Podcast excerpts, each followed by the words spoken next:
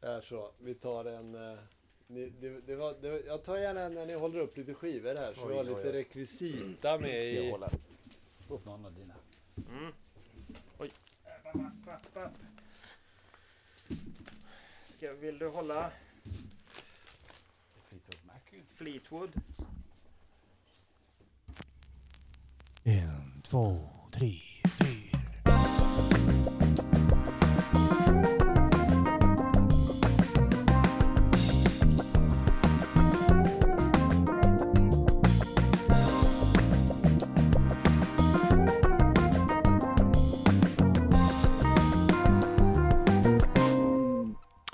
Tjenare och god kväll på er allihop. Eller Mm. god dag om det är så att ni lyssnar på dagen. Eh, vi som sitter här och eh, ska presentera eh, dagens podd, det är jag, eh, Lars Berger och Och det är Hasse Skanse och eh, kanske ska tala om att podden som vi har kapat här nu heter det 1, 2, 3, 4. En podd om första versen, eh, och, och, och sista, refrängen och allt däremellan. Precis, så är det. Vi är, vi är vikarier idag Det kan man säga. eh, och vi kommer också ha lite gäster. Mm, Så. vi kommer att ha två, två gäster där och eh, den ena det, det är Tabbe och Jocke är det va? Ja, Ja men Ja. hej, vad roligt! Ja men hej! Ja, Välkomna. Ja, där sitter du i soffan. Fick vi komma och hälsa på er ja när ni vikarierar? vi tyckte att ni skulle kunna passa bra. Ja. Va, vad roligt! Mm. Jo, för, för att ehm, det är ju så att eh, idag ska vi sp- prata om ett speciellt eh, ämne som ligger oss varmt om hjärtat. Mm. Och vi tänkte att ni kanske kunde tillföra någonting i diskussionen om detta, detta storslagna årtal inom mus- musikhistorien. Ja. Nämligen, Ja, det är ju... Kan vi inte... Vilket årtal har ni valt? Ja, det kan man... Vilka är de bästa årtalen inom musikhistorien skulle ni säga? Vi har ju haft två, eh, alltså då när vi har kört avsnitt här tidigare, när inte, när inte vi satt i framsätet, nu sitter vi i baksätet idag, det är ju jätteroligt, men vi har kört 1988 och vi har kört 1966 också. ja just det. Mm. Så det blir inte något av dem idag då. Mm. Det var två bra år. Spännande år. Men jag tycker ju att vi, det hade varit väldigt kul om ni har valt någonting från eh, 70-talet. Mm. Oj, Kan- vilken tur du har. Ja, jättetur. Kanske till och med 1973. Ja! Jag råkar ha med mig skivor från just det året också. Vilken tur. Lycklig s- slump. Ja, jo men det här årtalet eh, fyller ju 50 år nu då, så att det passar ju extra bra att vi Mm. pratar om mycket av den fantastiska musiken som kom. Mm. Vad roligt att eh, ni ville vikariera idag. Ja, Mm. vi ska väl inte mm, sitta i förarsätet eh, hela tiden hoppas jag, för att det blir lite långtråkigt. För ni har ju, ni har ju sån otroligt eh, bra eh, auktoritet i det här ämnet, så att eh, Mm. vi, får Tack, väl, Lars. vi får väl ha en diskussion och ett, eh, en debatt. Verkligen. Jag tycker vi, Auktoritet och rutin också. Är... vi gör det här tillsammans tycker jag. Ja, det blir bra. Ja, Jätteroligt. Men så Mm. är det. Ibland så faller några bort och inte kan och sådär. Och ni var ju våra gäster förra gången. Ja. Och det var ju så himla trevligt och vi hade så Tyckte vi också. roligt. Jättekul. Så att eh, vi var ju inte svårövertalade, eller? Nej, vi släppte allt. Givetvis. Kryssa bort allt i almanackan och Nej, kan, har ingenting uppbokat alls. Vi kan ju inte ha roligare än att prata om musik, så att det var givet att vi sa ja till det. Tack för detta. Roligt. Mm. Jocke, vad tycker du om musikåret 1973? Ja, jag Är det ett bra ämne? Ja, det är ju ett intressant år, men när jag tittar i mina egna skivhögar så är det liksom blankt där. Det är helt blankt, det är därför, därför det är tomt. Jag tror att vi har många dubbletter Ja, här så att vi kanske, vi kanske kan sälja några efteråt. Men om, om vi hade valt, vilket, vilket årtal skulle vi ha valt för att det skulle vara fullt i din kasse idag till exempel? Vad tror du? Det hade nog varit mycket 80-tal. Ja, men just det. sju- 77 också tror jag. 77? Ja, Mm. mm. Punken? Mm. Mm. Det. Tidigt 80-tal eller? eh, Eh, mitten, åt, perioden 85 till 88 någonstans. Mm. Mm. Mm. Ja, ja. Mm. Då tar vi det nästa gång. Ja. Mm. Vi får chans att prata fler musikår, tänker jag. Verkligen. Och det kanske är så kan- att ni får chans, ni gör det så, här så bra så att ni får chans att vara med i podden ännu fler gånger. Ja, Vi vi får, väl se, vi får väl se hur det går idag. Men eh, om vi inte blir inbjudna till nästa gång så kommer jag ändå lyssna. Det kan jag säga. Det är vi glada för. Men 73, det är alltså 50 år Mm. tillbaka. Vi ska sätta oss i en tidskapsel nu och liksom ta oss tillbaka 50 år Mm. i tiden. Det är ju jätteroligt. Vad, vad hände det året för övrigt? Vad, har vi några sådana stora händelser som det, var, kommer ihåg? det var ju säkert någon eh, Apollo som var uppe och rörde på sig. Eller? Ja, det var det. Det var det väl varje år? Ja, det var, det var ju kapprustning, kalla kriget, det var. Vietnamkriget. Watergate var på gång, va? det var 74 kanske? Något gästlandrama kanske? Ja, Det var det säkert. En annan stor grej kanske i Sverige då. Kung Gustav den sjätte Adolf dog ju. ja. Och eh, sonsonen Carl Gustav den 16. den, Den 16 motvill, Gustav heter den han. motvillige monarken. Ja, precis. Han blev vår Sveriges konung. Så var det ja. Det är Mm. 50 år sedan. Mm. Eh, World han- Trade Center i New York invigs också. Oj då. Oj! Kanske kan vara intressant. Mm. Storbritannien, Irland och Danmark ansluter sig till Europeiska gemenskapen, EG som det hette på den tiden. Mm. Just. EU idag då. Men Mm. där är ju inte Storbritannien med längre. Nej. Nej, EG. Ja. Alltså World Trade Center var inte äldre alltså. När de, eh, Nej, när de rasade. Eller blev raserade. nej, Mm. tragiskt. Ja, fruktansvärt. Och ett annat, jag då som älskar Beatles måste ju passa på att nämna det här också för jag är ju Mm. med i eh, styrelsen på The Beatles Information Center. Ni fick, ni fick ju några tidningar här Mm. Ja. tidigare. Stort tack för det. Ska läsas. fem, 50 år Ja. i år så vi har eh, 50-årsjubileum och lite evenemang runt om i Sverige. Men du var inte med från början kanske? Eller? Då var jag två år. Men, men var du med? Nej, jag var inte... jag var inte med då, men på... Jag blev medlem på 80-talet. Ja. Oj, det var ändå tidigt. Faktiskt. Är vi redo för att ge oss in i... Ja, det får vi nog göra. Ja, det får vi göra. Ja, Tycker det- det. Ska Ja. vi sätta oss i tidsmaskinen och Ja, det är bara att slänga sig in drar vi oss tillbaka till... trycka på knappen. 19... Jag trycker på knappen här då så Ja. swishar vi tillbaka till 1973. Ses på andra sidan. Hej. Då är det frågan om vad vi börjar med. Ja, vad ska vi börja med? Vi har eh, tagit med lite skivor hemifrån och... Ja, men titta, det, det är jätteroligt att se när ni håller upp de här skivorna. För, vänta här nu ska ni få se på något roligt. Sabbath, Bloody Sabbath med eh, Black Sabbath och David Bowie, Aladdin Sane. Och eh, sen så var det Red Rose Speedway och Band, Band on the Run. Precis. kolla här, de har, Jaha. har jag också här. Mm, mycket samma plattor här Mm. i studion idag. Ja, det är kanske för att vi håller oss till samma år. Ja, Dark Kanon. Side of the Moon med Pink Floyd. Den, den råkar också finnas här. Selling England by the Pound med Genesis. Oj, oj, oj, den, den har vi också här. Titta här. Ja. Ja, det är bra. Bra grejer. Vi har köpt samma skivor. Nu håller Hasse upp Mm. Stones Goat Head, Goat's Head Soup heter den va? Ja. Och den har jag faktiskt inte. Mm. Äger jag inte, men den, det är ju en fantastisk skiva. Den är verkligen eh, riktigt bra. Och eh, jag vet inte, det är kanske där vi börjar. Det Ja. tycker jag. Det är väldigt Eh, spännande för jag, jag har ju inte så mycket relation till Rolling Stones. Så det kan vara intressant att höra lite eh, om detta Nej. tycker Mm. jag. Och jag kan fläckvis om Stones, lite Mm. här och där, men det här är en av dem som jag tycker är väldigt bra. Väldigt bra och den har ju egentligen eh, hamnat lite i skymundan. De gjorde ju en fantastisk svit med eh, Let it, eh, Beggars Banquet, Let it bleed, Sticky Fingers och Exile sen on kom Street. Exile on Main Street. Eh, så att ehm, det var många som tyckte att den här var ett litet dipp och början på deras eh, utförs, ja, musikaliska kvalitetsmässiga utförsbacke. Ja. Men jag tycker den här är en av deras bästa och eh, flera av låtarna är ju bland de bästa de har gjort. Och, Den kändaste är väl kanske Angie? eh, eller? Angie är ju en fantastisk låt på alla sätt. Men eh, 100 Days, eh, ja det finns många bra låtar på Väldigt, den. väldigt snyggt omslag.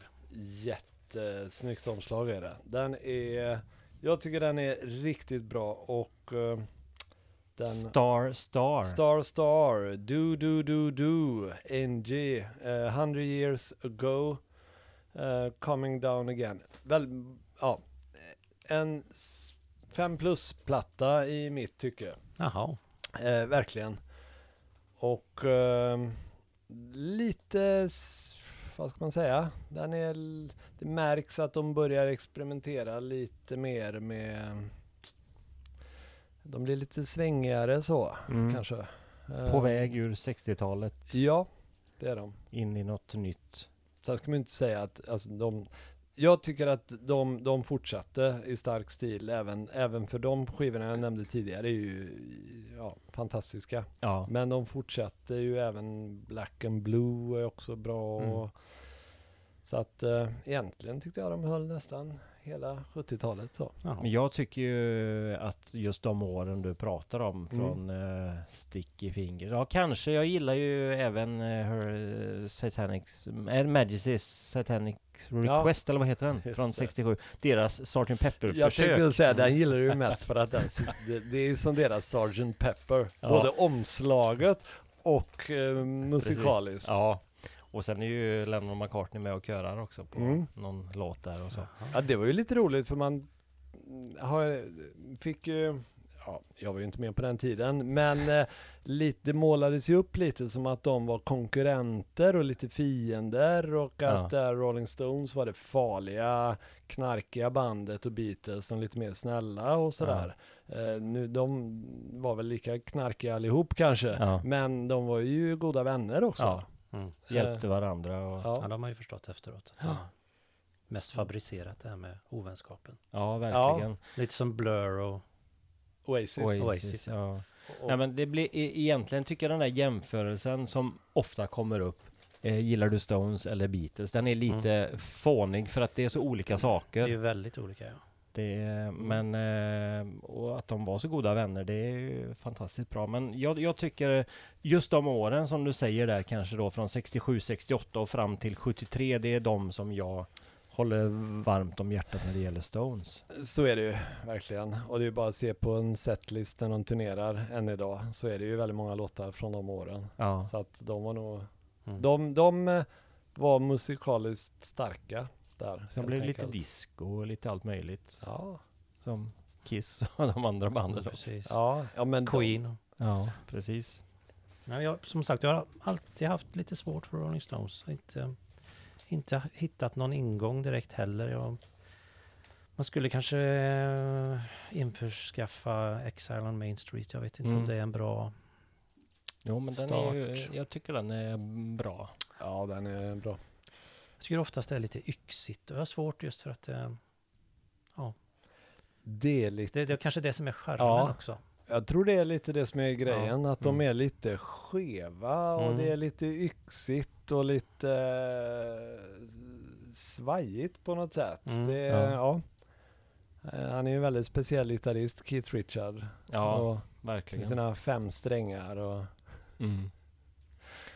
Har du lyssnat mycket på Stones, Jocke? Nej, jag någon- håller med Lars där. Jag har inte riktigt eh, fått någon bra ingång där. Nej.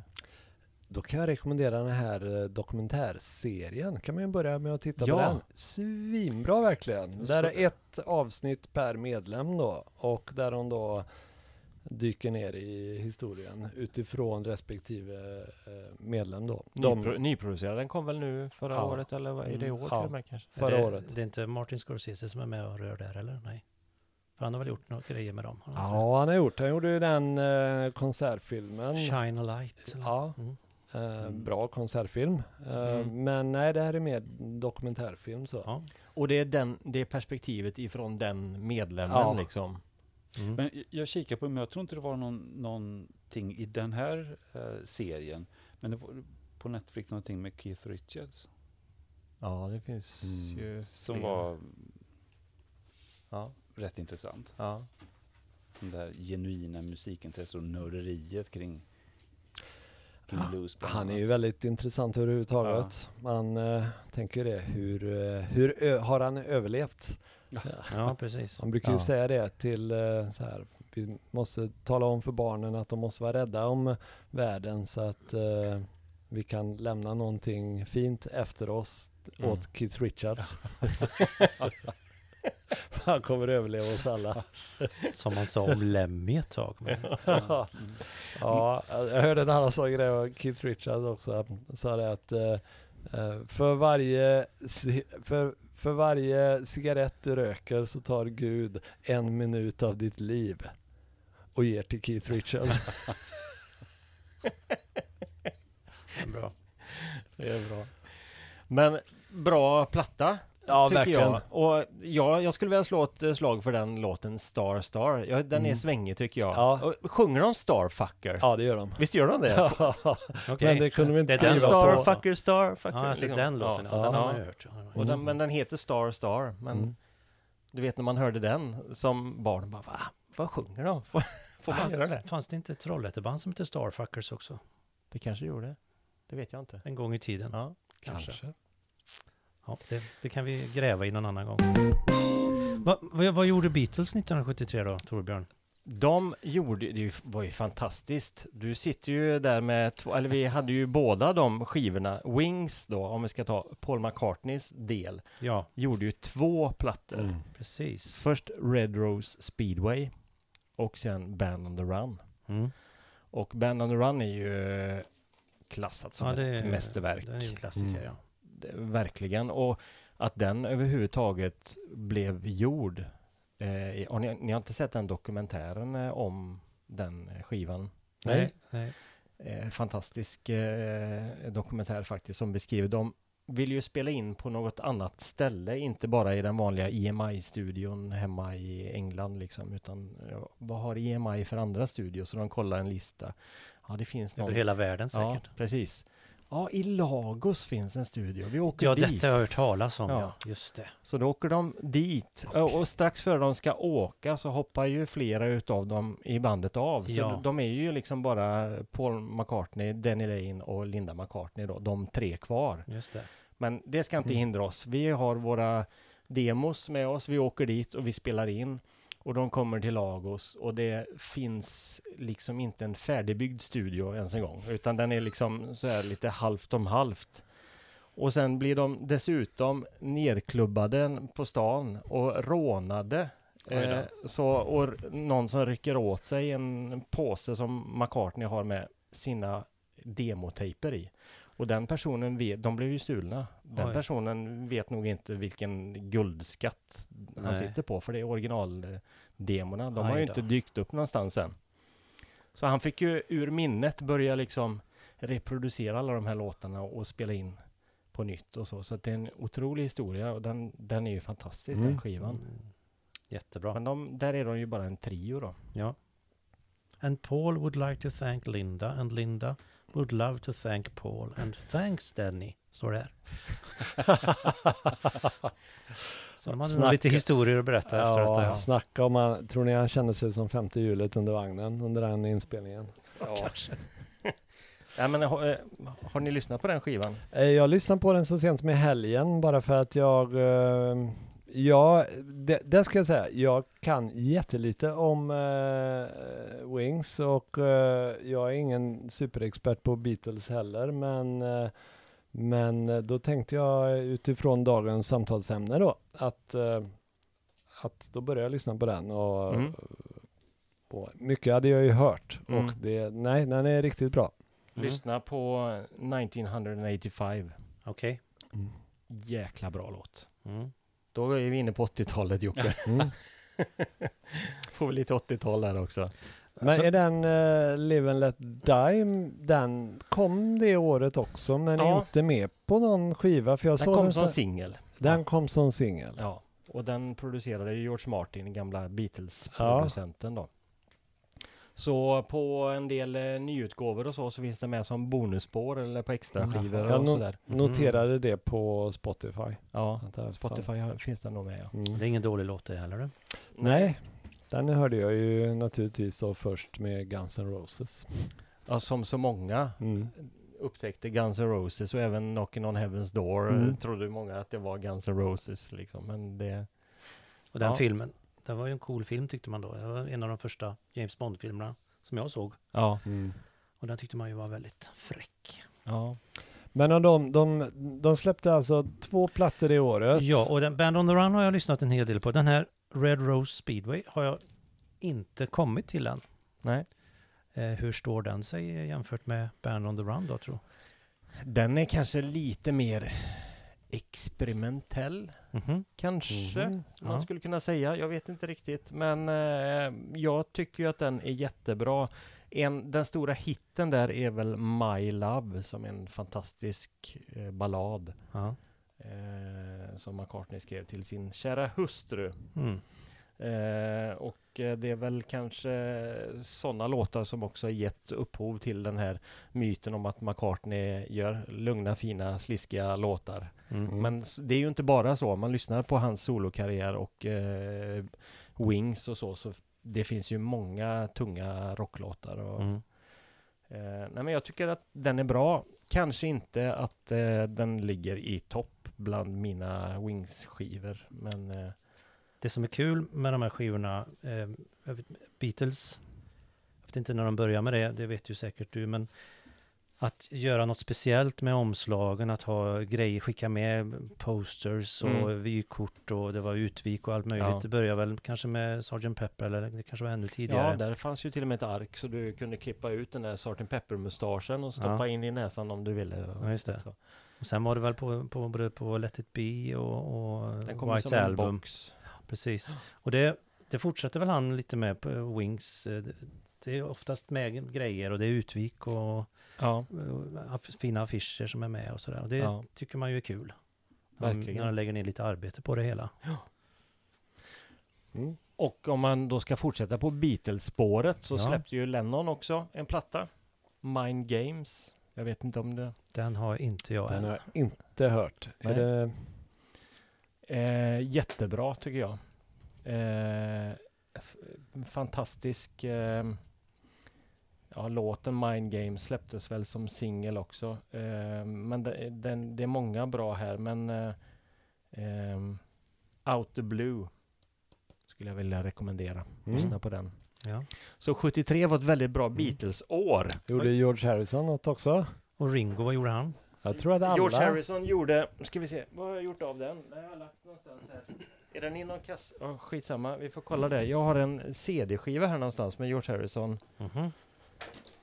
Men i alla fall så är det eh, eh, Living in a material world som George Harrison Okej. gjorde. Eh, den är också jättebra. Ja. Och sen sist men inte minst så släppte ju Ringo en skiva. Mhm. Och du har ju en Ringo Starr eh, t-shirt på dig idag. Dagen till ära.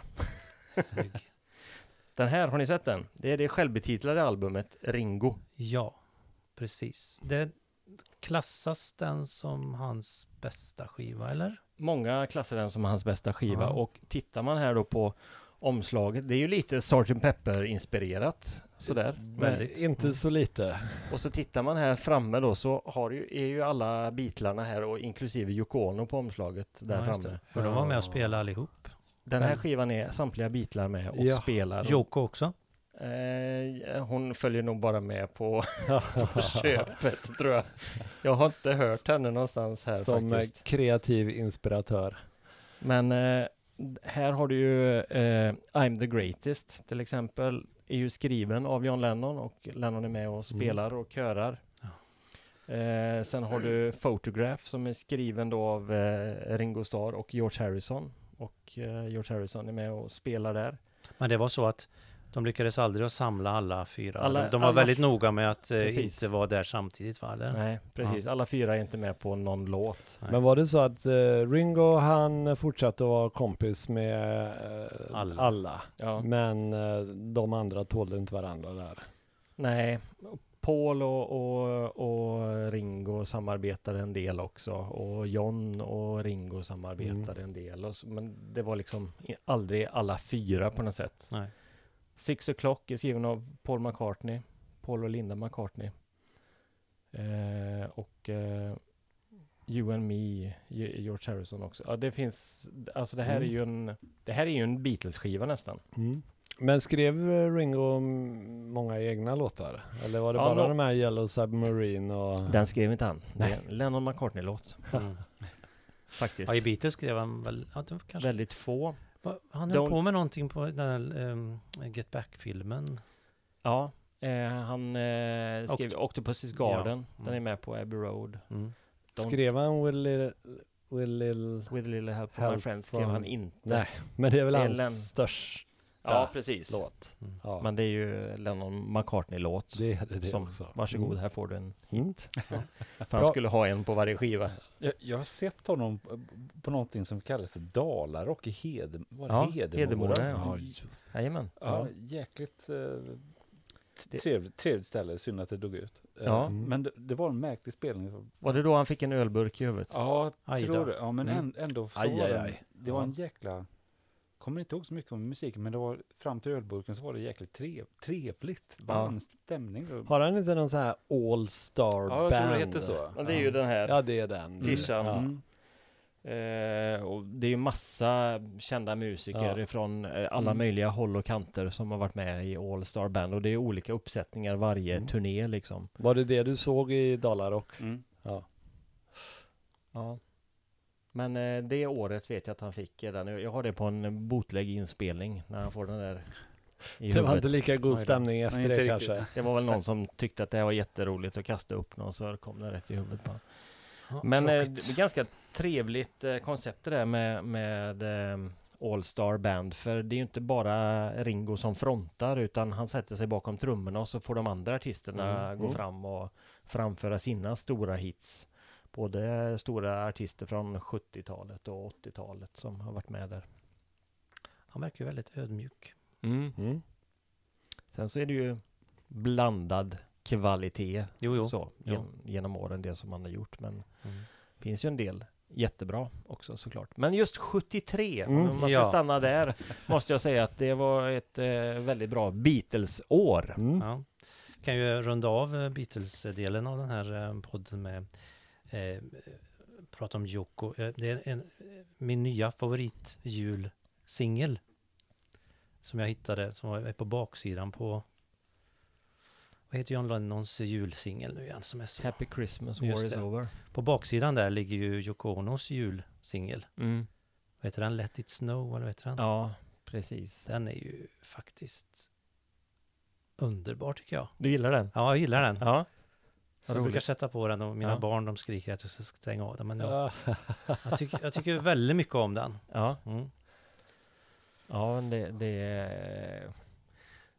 jag vet inte om man eh, om det är rätt att säga det, det man skäller ofta på Yoko Ono men hon var Mm. faktiskt väldigt före sin tid. Mm.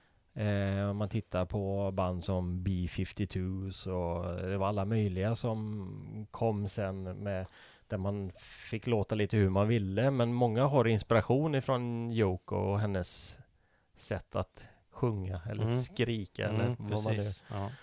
Eh, och eh, det är flera låtar, det sista albumet som han gjorde, Double Fantasy, Lennon och, och Yoko Ono ihop, då la han ju varannan låt, för på, när man spelade LP-skivor på den tiden så kunde man inte hoppa över Yoko-låtarna. Nu kan man ju välja bort dem om man Mm. vill då. Mm. Men eh, det är flera låtar som är, det är samma band som spelar, Lennon är med och spelar jättebra låtar faktiskt. Mm. Sen så kanske man kan tycka, Jo, man kan tycka mycket, det kan man absolut. Men det, det är ju inte tråkigt i alla fall. nej, och jag Spännande. tipsa om det här i, i klippet när Lennon eh, spelar med Chuck Berry. Har ni sett det på Youtube? Ja. Eventuellt. Ja. eh, Och Yoko Ono sitter med. Och, och sen så börjar hon ju y, Ja. yla bakom. Ja. Och, och Chuck Berry vänder sig om och tittar och den blicken liksom. Hade, det var ju tack vare Lennon så fick hon ju vara kvar annars så hade han ju kastat av henne av scenen. det känns klippet, jag såg det för någon vecka sedan. Ja. Det, men eh, ja, algoritmerna vet ju vad vi... De ser ju in i framtiden åt oss. Ja, Så de visste att vi skulle prata om det här. ja, jätteroligt. Och det är också väldigt eh, liksom, mysigt när man ser på när eh, McCartney sitter i, i, i, fikarummet och försöker försvara eh, Yoko Ono och John Lennon. Att det, det är liksom det, vi kan inte göra någonting åt det här, utan det, det, det är så här de vill ha det. Och Ja. vi, vad, vad, vad är alternativet liksom? Vi får Mm. försöka göra det bästa av det hela. Och, De är kära. ja, Ja. det tycker jag är ett väldigt härligt klipp också. ja. Det var Beatles det. Mm. Nu har vi tagit både Stones och Beatles. Ja, Ja, Ja, jag har ju en skiva här som är, är, har Stones-koppling. Mhm. Eh, jag vet inte om någon av er har med denna, men det är ju Faces. ja just Ja. det. Oh la la. ja, ja. ja. Rod. Stewart. Rod Stewart sista med Faces va? Ja, det är väl sista tror jag. Och. Ron, Ronnie Wood är ju med här då. det. Ja, Just det. Han var ju gitarrist. snygg eh, övergång där. Mm. Ja, Ja, och den... Ja, men det måste vara sista skivan. Jag kan inte dem jättebra, men på tal om det här med roliga omslag och så här. Om ni tittar här då så kan man ju på den här... Ska Ja, se, hur gör man här? Torbjörn här och, och, och dra i Mm. omslaget Ska så att det man ska hända någonting med ansiktet se, där. hur är det man gör nu då? Ingen stress nu, ingen stress. nej, och gör inte sönder skivan här nu. Nej, just det. Här ska man dra. Nej. Nej, oj, oj, oj. Jo, Blir titta här. nervös av att titta på det här. Vänta, jag kanske gör sönder den. Ja, Ja, det gör vill inte inte. det. det. Det var ett väldigt avancerat utvik. Det var inte en eh, vanlig utvik. Jo, men titta här, ni, ni vinyl. fattar.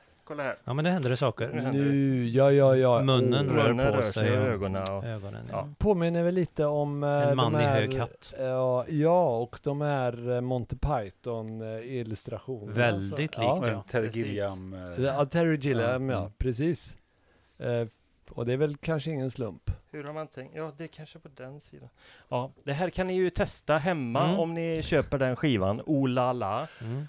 Då har ni en, k- en kvälls underhållning Ja, framför er. eh, det var så man underhöll sig på 70-talet. Då tog eh, någon fram. fram. en skiva och, och så vek man upp den så hände det grejer med bilden. Precis. Ja. Och den här är ju producerad av Glyn Johns då. Ja, det namnet känner man ju igen. Han har ju producerat mycket Stones och han var ju också med där på Get Back. Eh, Just det, honom ser man i, Ja. i i filmen. det där. minimala kontrollrummet. Precis. Men jag vet inte sådär jättebra vilken eh, låt jag skulle tipsa mer än, ja men ju- den låten, Oh la la, kan vi ju tipsa om. Mm. Mm. Lyssna på den. Okej. Det är ju lite det där ruffiga, lite åt Stones. Man fattar ju att det var lätt för Ronnie Wood att hoppa över i Stones istället. Ja, ja. Det, de har ju med det i den dokumentären där också. De kände ju honom och eh, det var väl egentligen ingen tvekan om att eh, det var väldigt eh, sömlöst för honom att gå med. Eh, han hade ju redan varit med på inspelning innan han blev eh, officiell medlem och sådär. Just det. Um, Sen har han väl varit vikarie typ i alla år. Det är kanske så det blir för er också nu. Ni kommer Mm. fortsätta Ja. vara med här som Ständiga ständiga, vikarier. ständiga, vi- ja, Ja, nu blir ni inte av med Ja. oss. Det, Vi, blir vi blir, eh, ja, 1, 2, 3, 4 poddens Ronnie Wood. Sämre kan man ju, ja. ja, ja, jag är med på det. Han, han var ju också den som, eh, enligt den här dokumentären och sånt som jag har läst eh, om eh, Stone, så var han ju en väldigt social och eh, snäll och trevlig person. Så att han fick ju bli lite medlare då mellan de här ytterligheterna då, Keith Richards och eh, Mick Jagger då. Mm. Det, det var ju lite samma dynamik i Rolling Stones som det var i Beatles. Ja, Eh, men att han, när han kom på plats så lyckades han balansera dem eh, på ett bra sätt. just det. Eh, sen så gled de ju isär ändå under 80-talet men det var mycket på grund av droger och sånt. Ja, precis. Men bra band har ju lite, är det ju lite slitningar Mm. inom. Ja, det ska tydligen vara så. Ja, det hör till. På tal om det så fanns det ju en bjässe till på 70-talet. Alltså jag pratar om grupper då. En bjässegrupp var ju The Who. Mm. Vem?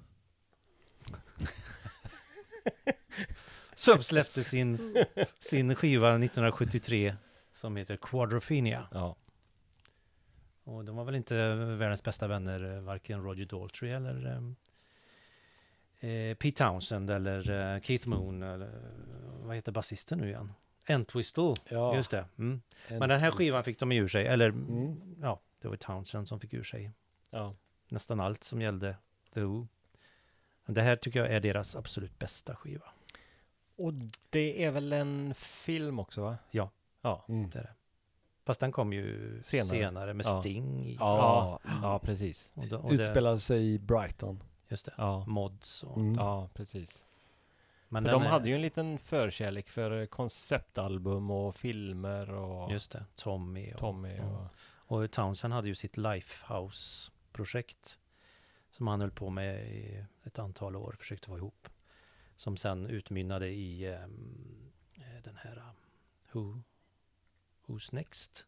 Ja. Väl plattan va? Mm. Med de här mm, Baba O'Reilly och... Ja. Ja. Det, måste, det tycker jag är den, deras bästa. Väl, jag är inget jättestort fan av... eh, Det har inte jag varit heller. Det, The Who har varit som Stones för mig eh, under min eh, musikutveckling. Att jag, har varit, jag har inte hittat några ingångar direkt. Jag tyckte att det låter lite kantigt och Mm. sådär svårt. Och, men men eh, det löste sig för några år sedan och ehm, eh, jag köpte på mig mycket. Och det är mycket där som är jättebra. Alltså Live at Leeds är ju en Ja, det är en riktig, klassiker. en riktig Mm. hårdrockarplatta. Och, Ja. Tommy är ju bra. Eh, och, och givetvis Who's Next då.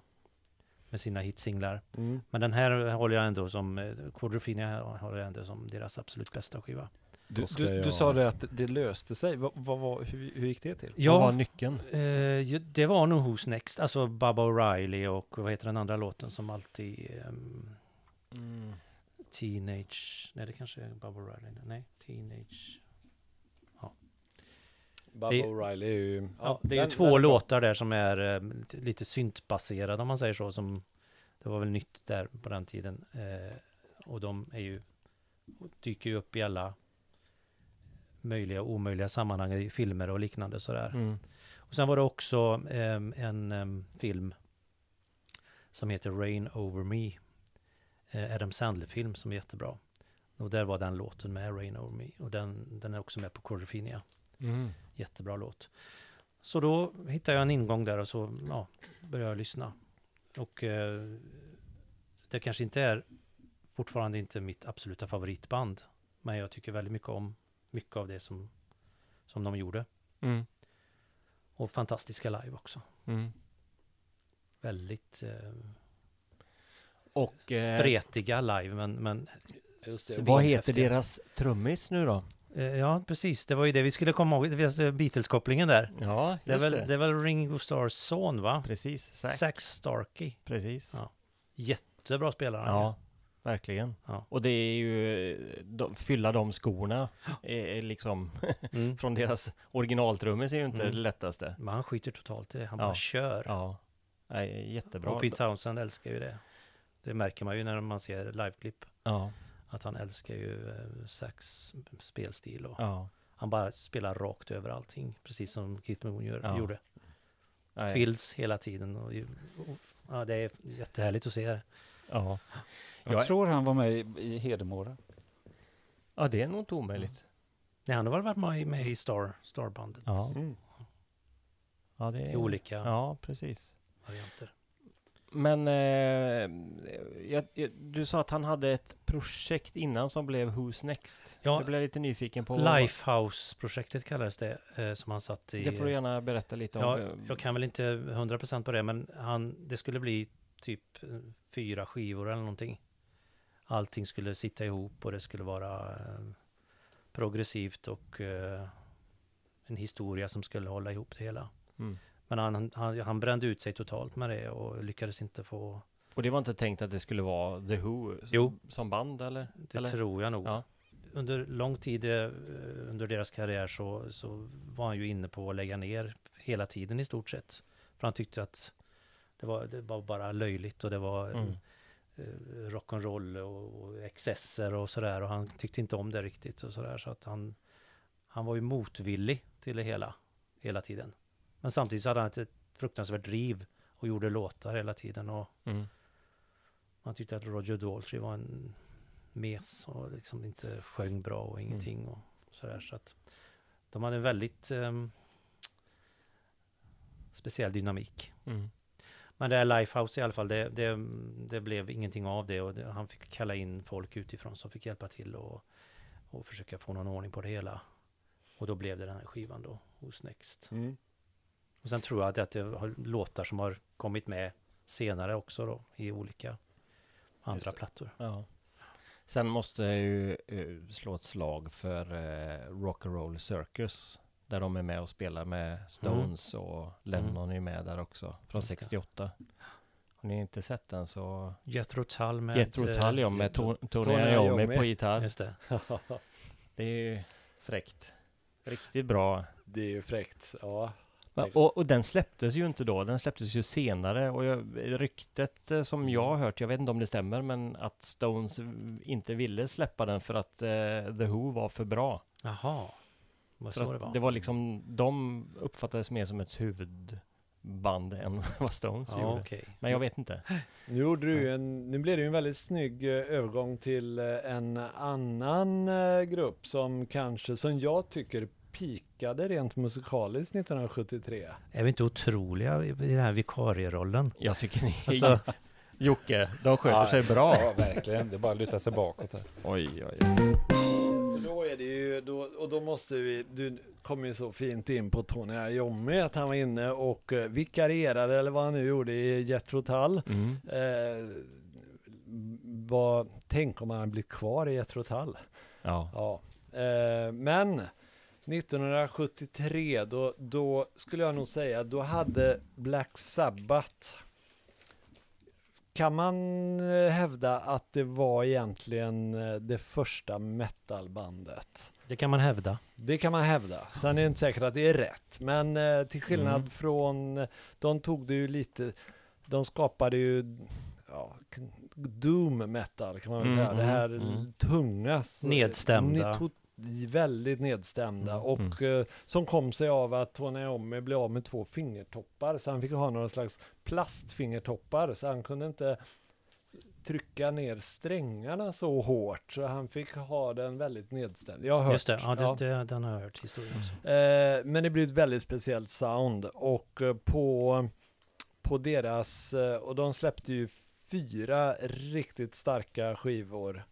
Eh, Black Sabbath, Paranoid eh, och sen Master of Reality och sen så eh, volym 4. Mm. Och på något sätt så kunde de inte ta den här doom metalen längre och nu sitter vi alla och håller Sabbat, Bloody Sabbat i handen. Det här är ju, det är, det är ju nästan, eh, Det är fotoögonblick på det här.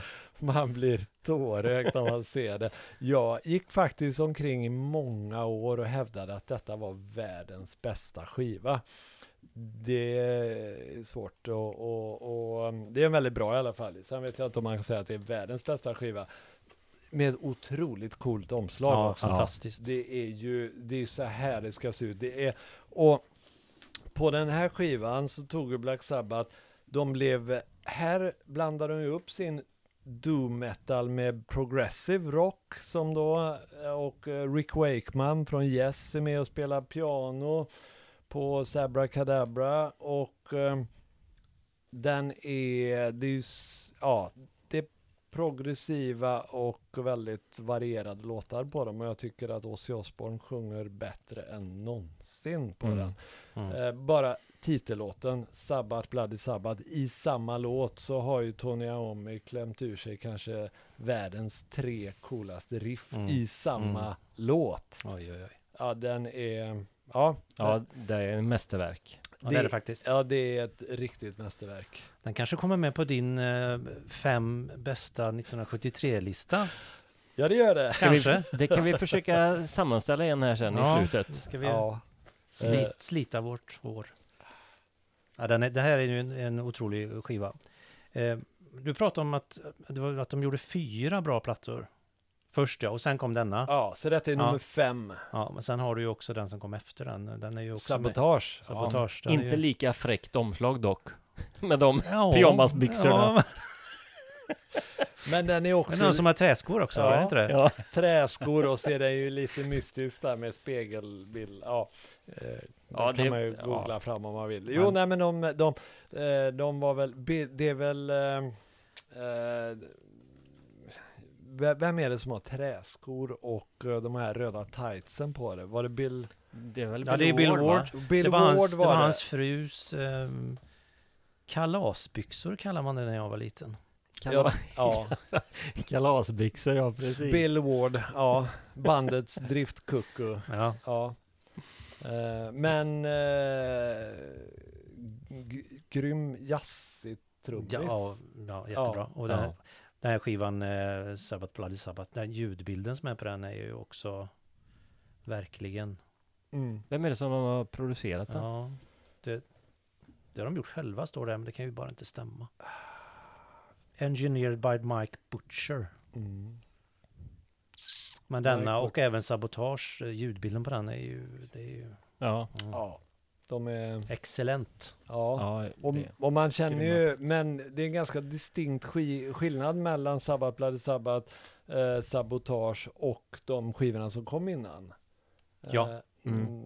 De är också väldigt bra, men eh, de lyfte och eh, Det, det är lite mer eh, sånt som eh, stoner-rocken ja, lånar mycket ifrån. ja, Ja. Stoner och Doom och så. Ja. Den här väldigt eh, ja, Förfinad. förfinad ja, Mm. och väldigt varierad och eh, ja, ett mästerverk. Mm. Det håller jag med om. Ja, jag med. Kan Håller du med om det Jocke? Mm. Mm. Mm. Mm. Mm. Mm. Du gillar den? Mm. Då tar vi fram ett annat mästerverk då. Också i den hårdare skolan. Som också kom 1973. Och det är ju Led Zeppelins eh, Houses of the Holy. Ja. Mm. Eh, det är inte så mycket Doom på denna plattan. Men däremot är han ju eh, väldigt progressiv. Både i ljudbild och eh, låtskrivar. Och omslag. ja. Eh, så att... ehm, Det är ju många som hävdar att eh, Over the Hills, eh, vad heter den? nu? Over the Hills and Far Away. Away ja. Är deras bästa låt. Och, mm, ja, det är en väldigt bra. den är otroligt bra den skivan. Gary Moore gjorde en låt som heter det några Ja, år sedan. ja, precis. Det är inte samma va? Är han med på den skivan?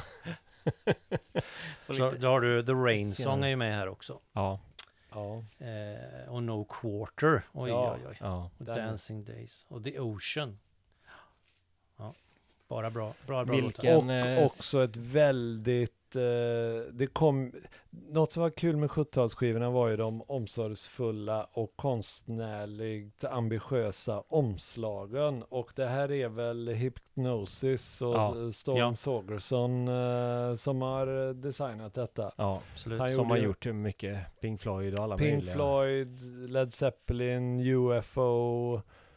Ja, han gjorde väldigt mycket. Det är ett poddavsnitt i sig och bara prata omslag. Verkligen. Verkligen. Ja. Eh, Det där är ju verkligen ett favoritomslag. Mm, det är inte om du tog en eh, bild på det Tabbe? ja.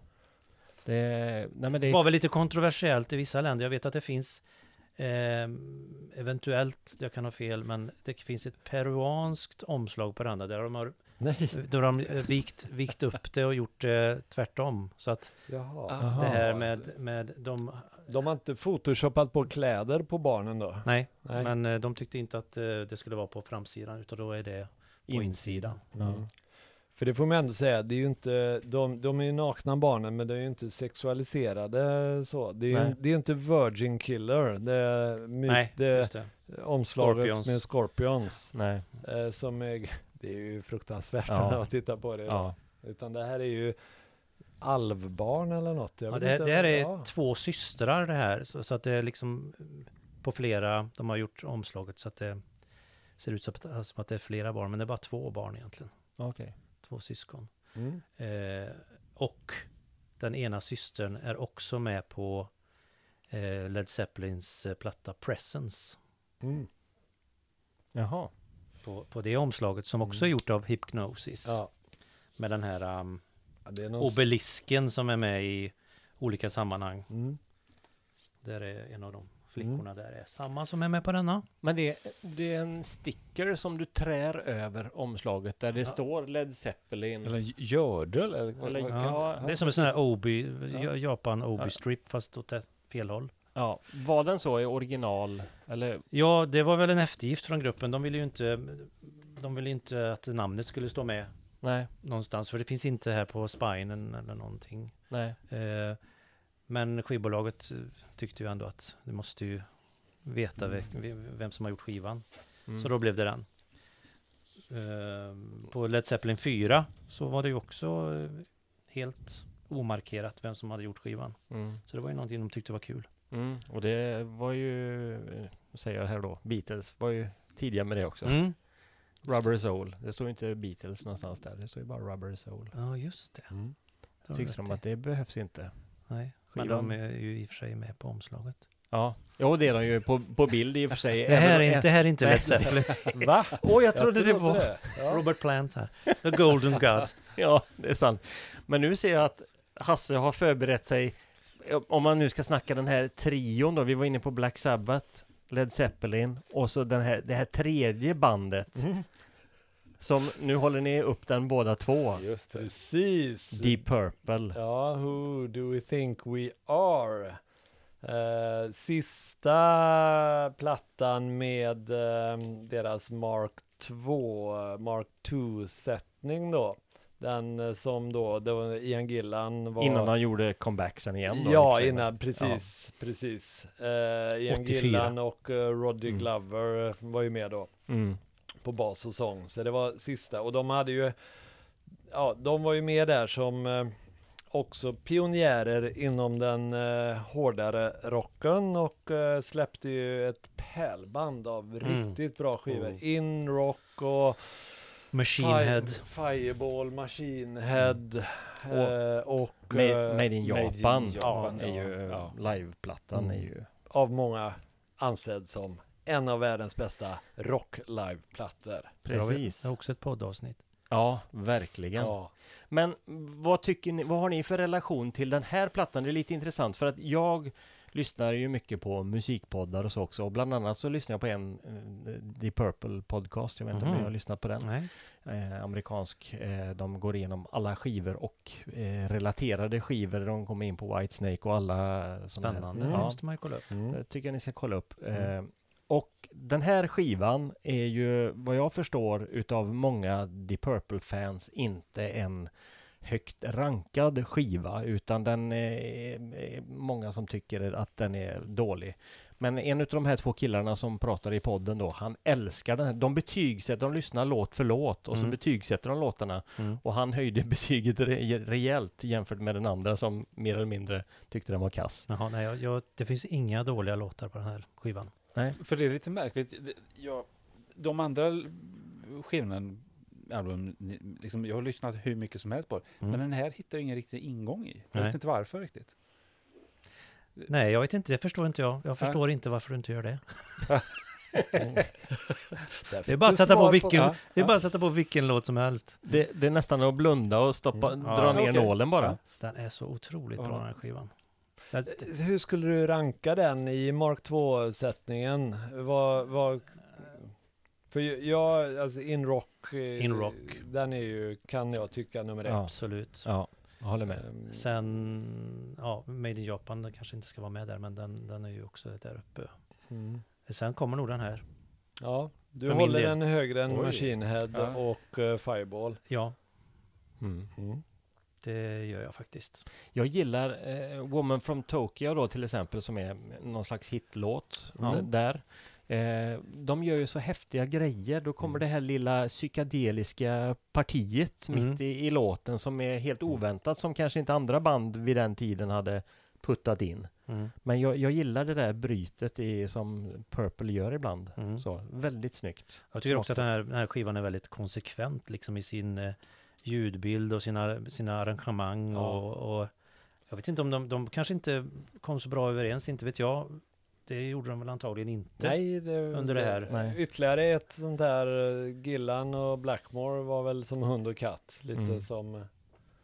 ehm, ja, men- precis. Ja, Men, men, men eh, det, hörs, det hörs inte på hur de spelar och Nej. det är otroligt fantasifullt i arrangemangen och allting.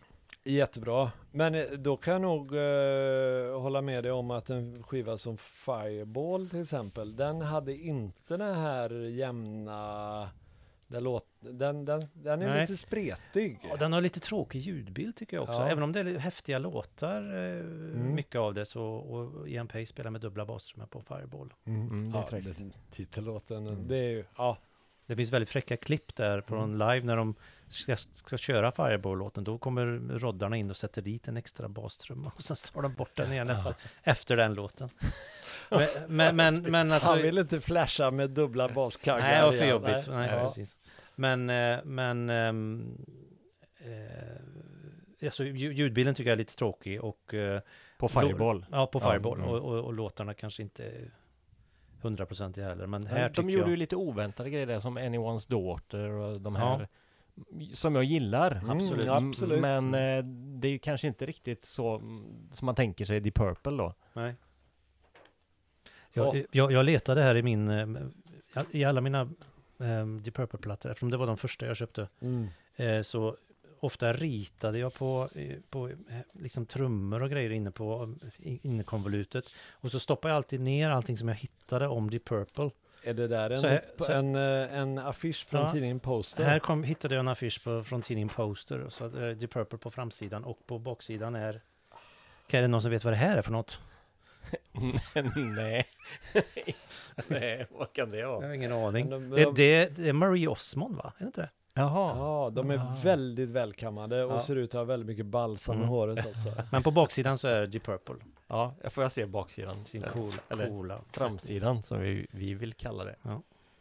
Ja, där är de ju riktigt coola. Får man säga. Ja, Men- men, du som då Deep Purple-fan och trummis, är Ian Pace världens coolaste trummis? Ja, han är ju en av de coolaste i alla fall, måste Ja. jag ju säga. Han är Det- ju... Han, han är ju som många av de eh, trummisarna som, som eh, var i de här banden på 70-talet. De är liksom skolade i jazztraditionen. Mm. Eh, och det märks, de kan ju alla eh, paradidlar och allting Mm. och de använder dem hela tiden.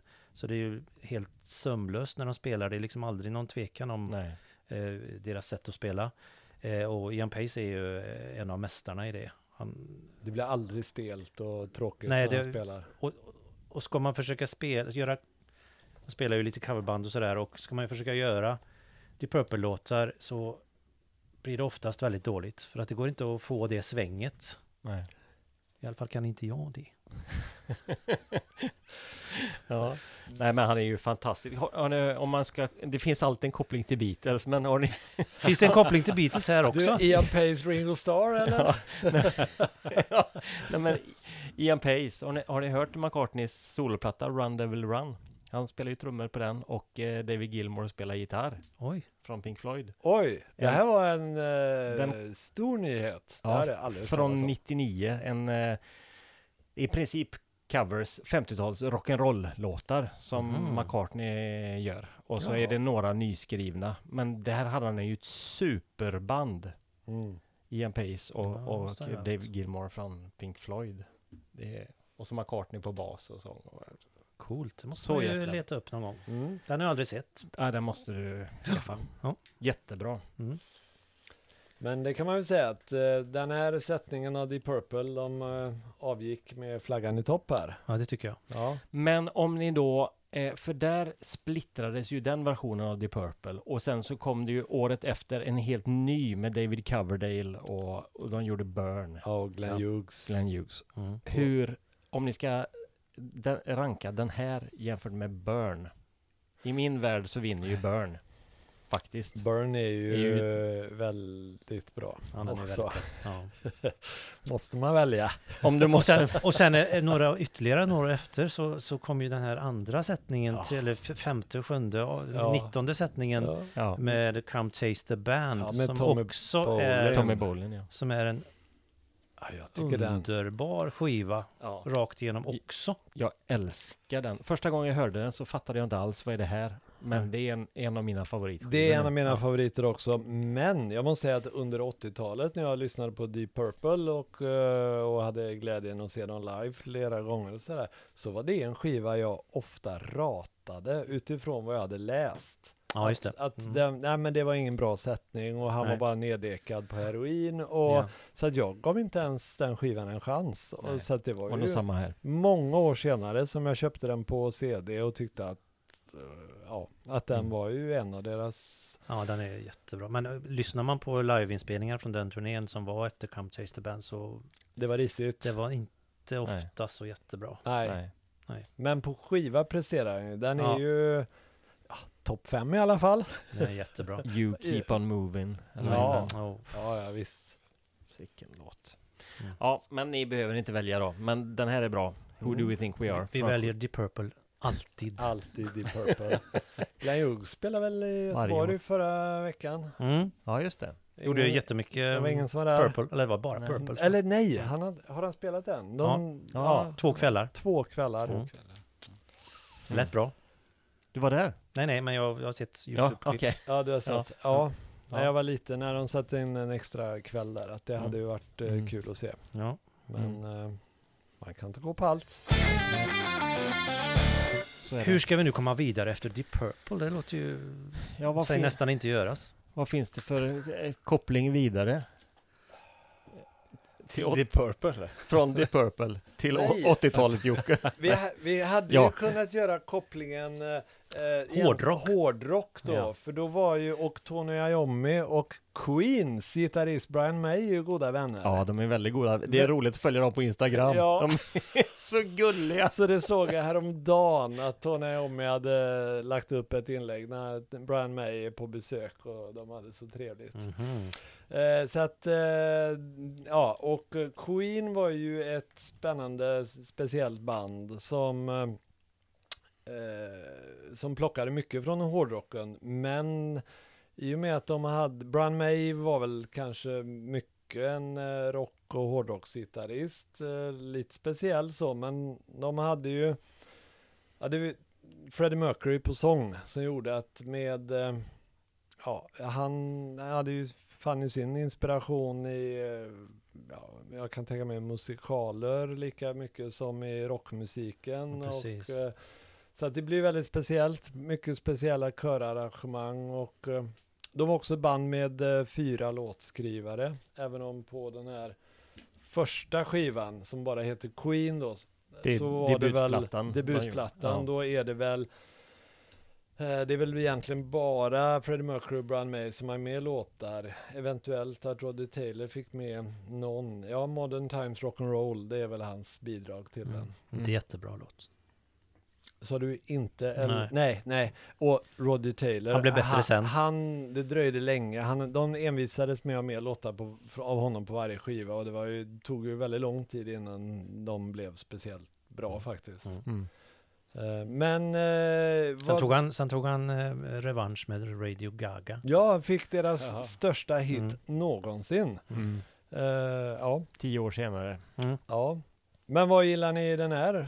Först debutverket av Queen? Jag- tycker- Den är charmig. Ja, den är charmig ja. Ja. Jag tycker ändå det är en bra debut. Mm. Ehm, det är ju ett avsnitt i sig och bara prata debutplattor och Mm. bra de- debutplattor. Men den här är helt okej tycker jag och jag, jag tycker den är en liten rolig i slutet där så kör de väl Seven Seas of Rye lite Ja. grann Ja. va? Som Mm. sen kommer på Queen 2 då, Ja, nästa exakt. skiva. Som en liten frestare. Ja, det är ingen dålig låt, Seven Seas Nej, den är riktigt bra. Jag tror att de hade eh, lite problem under inspelningen. De, de var ju nya, de fick väl Mm. inte riktigt eh, göra det de ville och kände att de hade poten- potential för så att att de, de var väl inte jätte kanske mm, toppnöjda med resultatet själva heller. Eh, men eh, det finns ju bra låtar på den här, Keep Yourself Alive och Son and Daughter är ju en Den är... grym låt. Ja, den är Mm. jättebra. Och så Seven Seas of Rye Ja, förstås. jag kan tycka Liar är bra också. Ja, Ja, oh, den är Ja. bra också. Eh, jag gillar den här eh, eh, och i många år tyckte jag den här var bättre än Queen 2 faktiskt. Men där har jag nog... Den skivan Ja. gör inte så lätt för sig. nej, Nej. det- jag hade svårt att komma in i den men eh, idag uppskattar jag ju Ja, den, den verkligen. Mm. Um, och det där, var- det där var ju mycket bättre. Vad Jag har du nu? Eller vad är, vilket är bättre? Ja, Nej du- men omslaget. Ja, du menar att det, ja, ja. Ja, det där är ju, den är ju köpt när det begav sig. Jag har ju en sån här, Mm, jag kom- tror inte, eller ja, ja, det är en kanadensisk pressning där. Jaha, jaha. håll För- upp dem där. För jag har ju då, kommer ni ihåg det här lågpris, man kunde Ja, köpa lo- Fame. fame. Fame, ja. Eh, Får se och- på din Lars där också. Ja, fräckt. Men den här är inte heller riktigt okej tycker inte jag den här. Den känns lite billig också. Okej, ja. Fast man skulle ju vilja ha ett original förstås. Ja. ja. Hur, hur ser era eh, ut? Våra, jag har inte just, just Vi har väl alla med oss Vi- vi samma snackar om- om, vi pratar fortfarande om Queen-skivor ja. Mm. Eh, nej men de- den, just den har inte jag på vinyl. Eh, så den har inte eh, Mm. jag med. Nej. Men jag har flera andra Queen-skivor och eh, Queen eh, är ett sånt där band som jag har lyssnat i vågor på väldigt Mm. mycket.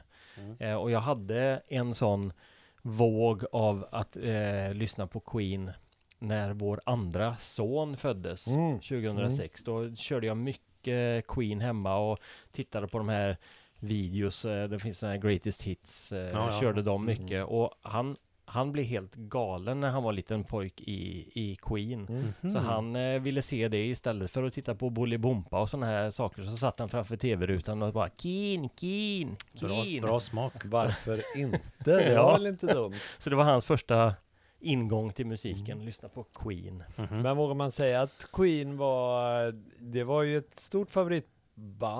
Eh, Jag är väldigt glad, jag såg dem på Råsunda 1986. Oj. mm. Din jävel. Ja, jag vet. Vi stod i, eh, på plan Nu går jag hem. hela, hela, hela dagen och det, det ösregnade hela dagen. Först, första förbandet var det svenska pudelrockbandet Treat. Eh, var inga favoriter då, men sen så spelade då Gary Moore och de, Mhm. han var ju en favorit. Och det ösregnade hela dagen och hela kvällen ända fram till introt eh, till One Vision som var första låten då. Och då sprack solen upp och utrusar Freddie Mercury. Wow. Och eh, ja, det var ju som att eh, högre makter ingrep. Så det är jag eh, otroligt tacksam för att upp, ha upplevt den här konserten. Coolt. Det hade jag velat se, Mm. verkligen. Eh, annars var det, ju- kan man säga att Queen var ett band som hade mycket fillers på sina skivor. Ja, men det kan man nog eh, säga emellanåt. Beror på vilka skivor du menar. Ja, Vissa skivor är, är fillers hela skivan. Nej, ja, Nej, men- nej men Ja, det är början på Hot 80-talet. Space. Hot Space är Ja. ju Mm. kanske ja, inte... Men även, Förutom att de gjorde en hyllning till Lennon då, men... Mm. Jaha, vad var det? Eh, vad heter den? Heter den inte eh, Love is real eller något sånt Mhm. där? Beatles smyger sig in. Ja, överallt. Ja, nej men eh, favoritband, men Ja. eh, många låt. Ja, Nej, jag förstår vad du menar när Ja. du säger Mm. fillers, men om man Mm. tittar på hitsen och lite Mm. utanför hitsen så finns det ju fantastiskt mycket bra. Mm, det Topp- tycker jag också. topparna är ju, det är ju, det är ju, ja, de är ju verkligen bland de bästa låtar som har gjorts. Men sen så på samma skivor så kan det vara lite Sen måste jag- udda ja. låtar och sådär. Men det är ju i och för sig det som gjorde dem unika och Mm, lite de var spännande. verkligen- Och att de speciella. gjorde en comeback, jag menar efter Hot Space och så, de, då blev de ju väldigt stora på 80-talet. Mm. Men de sista skivorna de gjorde var ju svinbra också. Innuendo Mm. är ju en favoritskiva. Ja, Den har jag inte lyssnat så mycket på. Innuendo, där är väl eh, titlåten har ju Roddy Taylor skrivit. Ja, Och där är ju då Steve Hove eh, med och spelar eh, gitarrsolo. git- Ja, precis. Mhm. Eh, men ni som då musikkonnässörer eller musiknördar eller hur man nu ser på det. Ni har ju sett Queen-filmen naturligtvis. Oh ja. Mm. Så, så, så att ni också störde er över att de hade ändrat i kronologin.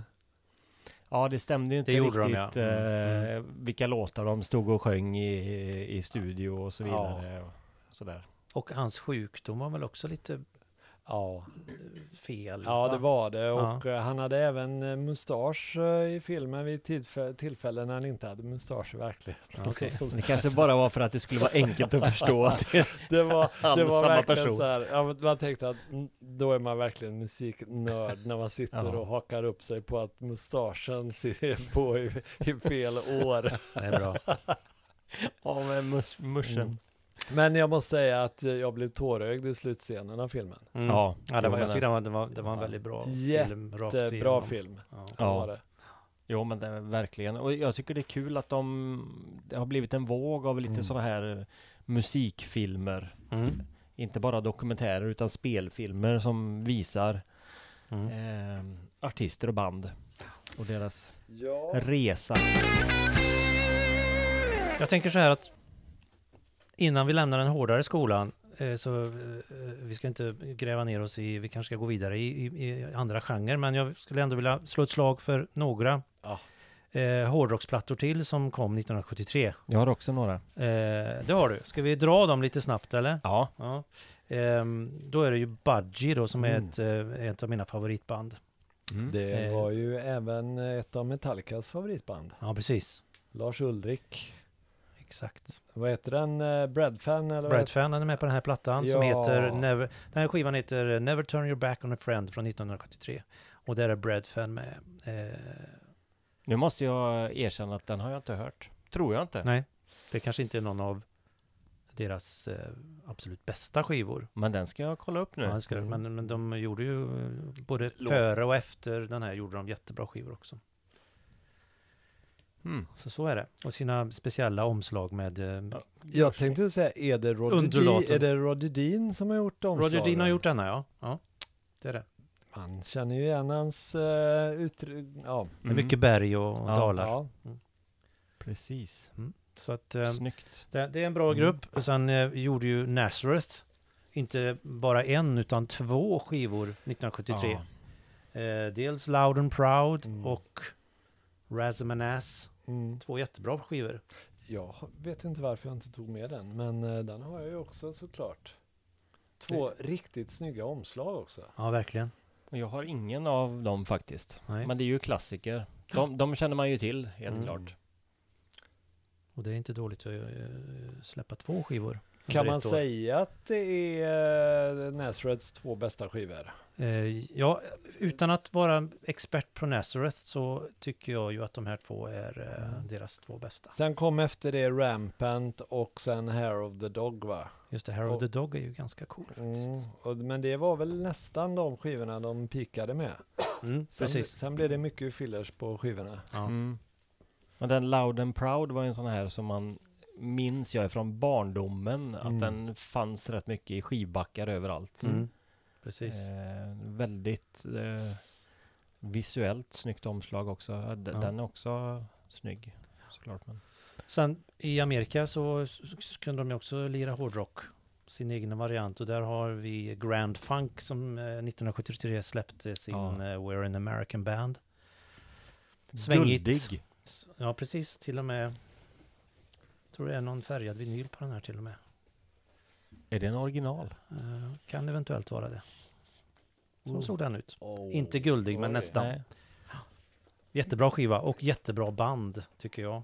Det är också en sån favoritband som jag har. Tillsammans med Budgie. Grand Funk Railroad som de hette i början. Ja, Mm. och det här är, hur många skivor har de gjort innan den? Ganska många. Säkert en fyra, fem i alla fall.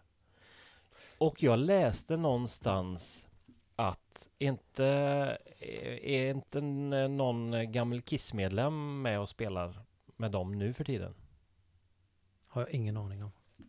Gene Simmons. Nej, nej, men alltså någon av de här som var med på 90-talet. Jag kan inte alla dem. Jaha, Jaha, Eric- Kulik och Ja, alla de här. Kulik eller någon. Jaha, Ja, jag Eh. Bruce Kulick. Ja, undrar om inte han spelar med dem nu för tiden. Ja, jo men det gör han kanske. Det är inte omöjligt. Mm. Om jag har helt fel så klipper jag bort det här. Eller det kan ni Ja. göra ni som Mm, styr vi som den ska på. klippa denna gång. Va? Det sa han ingenting om. Jag skickar, jag skickar råfiler. Så. Ja, kära det- vänner, det hur ska vi band- gå vidare nu då? Ja, men jag har Eh, Du några- är inne på USA. Ja, han är fortfarande inne på hårdrock här tror jag, Ja, Torbjörn, eller? Ja, precis. Ja, Jag, Mm, ska vi beta av det då? de här kanske behöver nämnas också från 73. Såklart. Billion Dollar Babies. Mm. Visst Alice är Cooper. Alice Cooper, och ytterligare ett av dina stora favoriter? Ja, Det hörde jag i en annan podd ni gjorde. ja, jo men det och eh, den sista han gjorde också två. Muscle of Love som kom i en sån här kartong. De har blivit lite sönderflärpad här. Jag Men har, De har här den, fläckarna som är på, det är alltså original. Det, är, det ska vara så, så att det ska se ut som... Ja, Jag har den Muscle of Love fast utan kartongen. ja bara så, skivan. Ja, så är det någon som... Jag har ingen. Är det någon lyssnare som sitter och har en sån där kartong och känner att man vill eh, ge bort den eller Ja. sälja för en kopp kaffe så Då tar du emot den. Ja, jag kan till och med tänka mig att köpa den även med en skiva inuti. Men kan man vika kartongen och skicka den till? Nej men det var ju två skivor och det här var ju de eh, sista med eh, bandet Alice Cooper innan Mm. han blev soloartist då. Mm. Okej. Eh, och eh, framförallt eh, Billion Dollar Babies är ju fantastisk. Jag tycker Muscle of Love är rätt cool. Och den är, den är cool. Ja. Men den har inte riktigt gått in i mig på samma sätt. Kanske Mm. som eh, Billion Dollar Babies. Jag tycker, eh, ja men det är Mm. I Love the Dead. Ja. Det är ju så bra. Det är så mycket Beatles. Förlåt, kan inte låta bli. Det här är avsnittet där vi lyckas få in eh, Beatles i varje precis. sekvens. Vi är inte färdiga än. Ja. Annars brukar det vara Wilco som vi pratar om Jocke. Ja. Ja. Du har inte nämnt dem idag, då blir Nej, jag jag försökte göra en koppling där till 73 men eh, jag hittade ingenting där faktiskt. När, Var de födda? Jag tänkte säga, Ja, föddes föddes. Wilco kanske 1973? Nej. Medlemmarna då? Han- han- Wilco. medlemmarna tänkte jag. Medlemmarna är faktiskt äldre. Mm. mm, Glenn Carty Which one's pink? som de säger. Ja, just det. Är vi färdiga med den hårda skolan? Ja. Status släppte ju två skivor eh, också 1973. Ja, Faktiskt. eh, det gjorde de. Pile Driver och... Pile Driver och eh, Hello. Ja, Och eh, två av deras bästa skivor får man ju säga. Boogie Rock. högst. Ja, riktigt bra. Sen eh, i min bok så tycker jag att de pikade på året efter när de ställ, släppte Q och sen Blue for you. Kom Mhm. väl båda de 74. Två bra skivor också. Ja, Mm. ja det var grymt band på tidiga och mitten av 70-talet. Mm, Men är det grej. inte jäkligt fräckt att man lyckas få ur, ur sig två bra plattor på Mm. ett och samma år? Mm, det händer ju inte nu för otroligt. tiden. Nej. Nej, och sen kan man ju säga, det är, Wilco. det är, det är åt, åtta, åtta låtar. Där kom kopplingen till Wilco. Men är det Ja. två bra plattor då Jocke? Ja, Det är så? ja. För den senaste var inte så bra eller? Det finns olika röster om det. Okej. Men eh, King Gizzard, de släppte väl sju Ja, plattor förra året? Ja. precis. De är produktiva. Ja. Förlåt, nu avbröt Okej, jag nu- dig med status där. Eh, nej, pff, eh, härligt med att de släppte så många skivor varje år där då. Det gjorde kul kan tänka som lyssnare och bli matad med ny bra musik hela tiden. Och de, de var ju inte så långa skivorna. Det Nej. var ju lite på ett sätt smart. De släppte en skiva, den var 35-40 minuter och mm, speciellt under CD-eran, då skulle ju skivorna bli alldeles Ja, det- för långa. Mm. Ja, det är inte Varenda minut skulle Ja. Ja, användas. d- riktigt. Men eh, ja, Status, Mm. eh, även de eh, gjorde storverk Just- på å, detta dådens år, Mm. 1973. Nu stänger vi hårdrockslådan va? Det gör vi. Den är stängd. Mm, härligt. Eller härligt. Härligt. Vad Ja, dum men jag är. Hårdrock är, är Mm. fint. Det är fint det. Ja, Hasse. Jag såg att du fortsatte med det amerikanska spåret där. Mm, du. Buckingham och Stevie Nicks. Precis. Buckingham Nicks släppte ju sin... Nej, tänkte jag egentligen spara till sist. Oj, det var... Men det gör vi inte. Nej. Ehm, Ska jag klippa in det sist? Nej då, det, det, det, men, men vi pratar ju om det här med att eh, kan vi få ihop fem, de absolut fem bästa skivorna 1973? Eh, och eh, då har jag ju eh, en kandidat här Mm. som är i alla fall i min bok. Eh, Buckingham Nicks och deras enda skiva som de gjorde då, innan de blev Innan de- uppätna av eh, Fleetwood Fleetwood, Mac. mm. Och gjorde bra grejer där också givetvis. Men det här är mm, i min bok eh, så, alltså i singer-songwriter eh, inte den är lite Mm. svår att hitta nu för tiden? Ja, den finns ju inte på vinyl. Det här är någon slags piratgrej. Jaha. Ja. Ja. Okej. Mm. Mm. Är det så till och med? Eller den, den finns ju på vinyl från original, men den finns ju inte i något... eh, Nej. Nej, och Nej. ska man hitta den original så är den ganska dyr då kanske? ja, jättedyr. Och det, då- det är någonting med rättigheterna som gör att den, den har aldrig blivit återutgiven på... Jag vet, inte om, jag vet inte ens om den har blivit återutgiven på CD eller... Den, är, den, den har i alla fall blivit sån doldisplatta. Mm. Vilken, eh, finns det någon låt du eh, håller lite extra kärt där? Verkligen. Oj, oj, oj. Det är så bra, mycket, mycket bra grejer här så. Men eh, vi sätter um, Crying in the Night. Är en Stevie Nicks-låt som är Out of this world.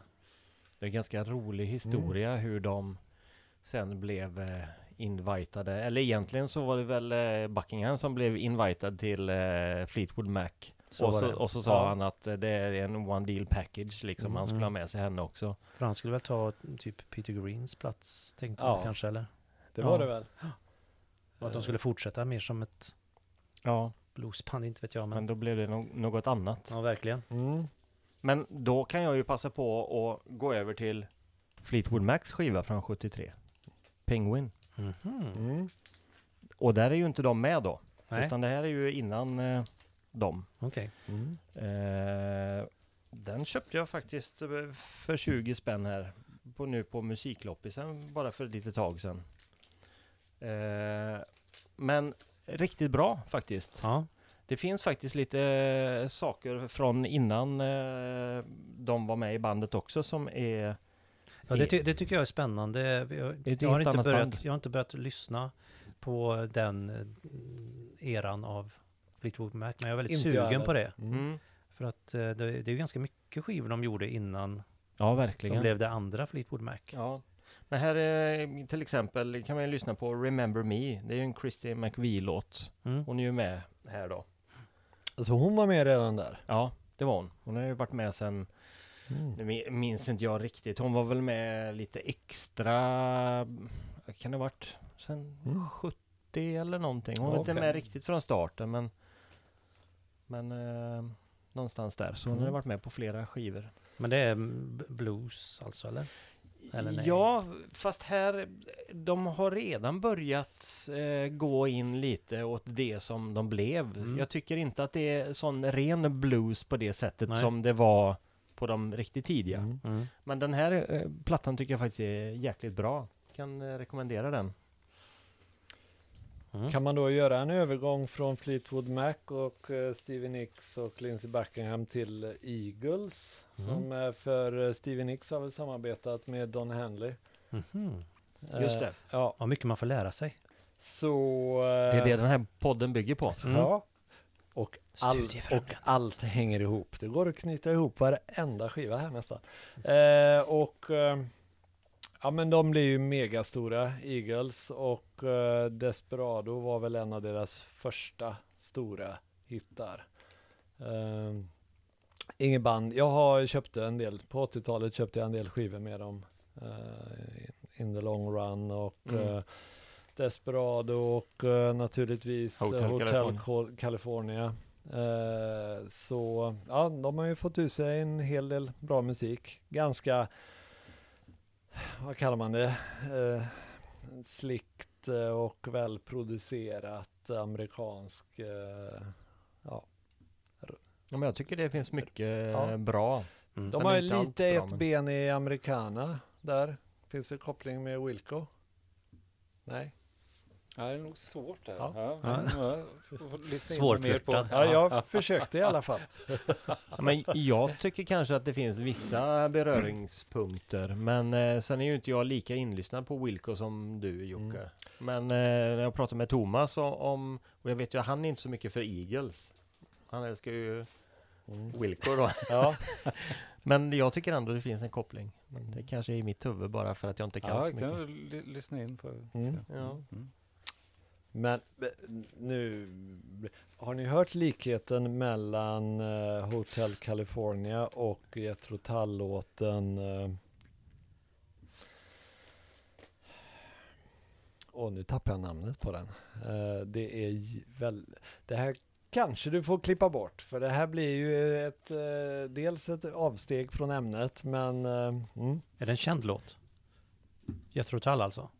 Ja, det, den är väl förhållandevis eh, känd. Eh, jag kommer snart eh, googla fram det här. Det blir ett, antingen ett tråkigt segment eller så får ni klippa bort det. Eh, Här klipps det- inget. Nej, Vi sitter här och väntar. Ta en liten paus där hemma. Fyll på kaffe. Ja, Muggen. Ja. Det är ju från en av mina favoritskivor med bandet Stand Up och låten We used to know. Aha. Jaha. Eh, Det- Jag tror inte jag har den skivan. Nej, och jag eh, lyssna på eh, lyssna på låtarna var och en för sig så kommer ni hö- höra tydliga likheter och ehm, Vilken kom först? eh, det gjorde ju Tull. Aha. Så att eh, Ian Anderson eh, hävdar ju att på någon turné så att Eagles eh, hörde den låten och Ah, sådär. då. okej. Mm. Finns lite eh, Youtube-klipp också där det jämförs och sådär. Jethro Dull som de kallades. När de var ute på turné. Att de alltid tog en kopp te och gick och la sig. ja, han är ju en udda rockstjärna, Ian Anderson. Mm. Eh, fiskodlare och, Ja. och eh, intresse för såna här, eh, stora hästar och jordbruk. Och, Ja. ja. Mm. Men de har gjort mycket bra musik. Ja, verkligen. Mm. Vilken skiva gjorde de eh, 73? Eller har vi med någon? Nej, jag tror- 71 var ju... jag tror inte de ja, gjorde någon. Var ju 71 ja. Eh, jo, Passion Play. Ja, det är den som är lite um, Ja, i skymundan. ja. Och inte lika bra. Just det. Ja, Inte om man jämför med de plattorna som kom runt omkring nej, där. Nej. Men, eh, Heavy Horses ja. och Songs from the Wood. Oj, oj. Ja. Så det kan man säga att för Jethro Tull då, de var ju då undantaget. De pikade inte 73 utan de släppte en lite mellanplatta det året. Då höll han på med någon havresort. Ja, förmodligen. Funderade på att han kunde få laxarna att växa bättre Ja, i laxodlingen. Eh, ja, Eh, Jag sitter här med en hög ja, vinyl i... Vad tungt det är med vinyl. ja. Om man har 27 stycken i knät. hög i knät. Men det finns ju två riktiga storsäljare på, som kom 1973. ehm, som, jag vet inte hur många miljoner de sålde. Och den eh, som vi pratade redan om i förra avsnittet, mm. Prog med G. Det är ju då givetvis eh, Dark Side of the Moon med Pink Floyd. ja Som ehm, slog ner som en bomb. verkligen. Den var väl, den är väl eh, bland topp fem av världens mest sålda skivor. Ja, det finns väl säkert några siffror på det någonstans också. Ja, Mm. säkert. Eh, Sen kan man väl säga att den är kanske också med på topp fem över de bästa skivorna som kom eh, 1973. Det är ju stor risk att han kommer att Mm. ligga där i den högen. Ja. Den lilla högen Lilla högen. som kommer att vara kvar efter vi är färdiga här. Nej men den, alltså det... Jag vet inte, jag kan inte beskriva med ord hur bra jag tycker den är. Nej, den är, från början till den är väldigt bra. Det är verkligen en favoritskiva. Som jag inte tröttnar på Nej. överhuvudtaget. Den och, Den är så självklar på något sätt så den är lite svår att prata om. mm. För att den är så inmatad i Ja, järnbarken. Eller vad man säger.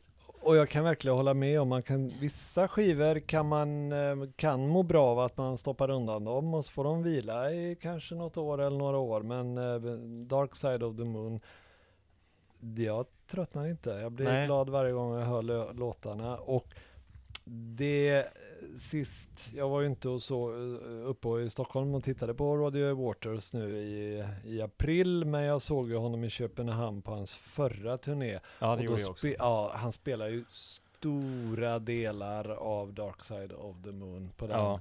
Och, och just de här Eclipse och de här Mm. låtarna som avslutar skivan, det, ja, det var magiskt bra då. Mycket bra. Ja, nej, men det är ju riktigt bra. Det som är lite tråkigt är ju när man lyssnar då via Spotify och kanske har på någon random-lista och sådär. Och så kommer det något från Dark Side of the Moon, för då, då klipper det ju så konstigt Mm. i och med att låtarna Okej. sitter ihop. Ja. Ja, Så det, eh, lyssna, vi föredrar eh, och eh, förespråkar eh, att lyssna på vinyl Ja, i, i den ordningen det man ska lyssna på. Men Ja.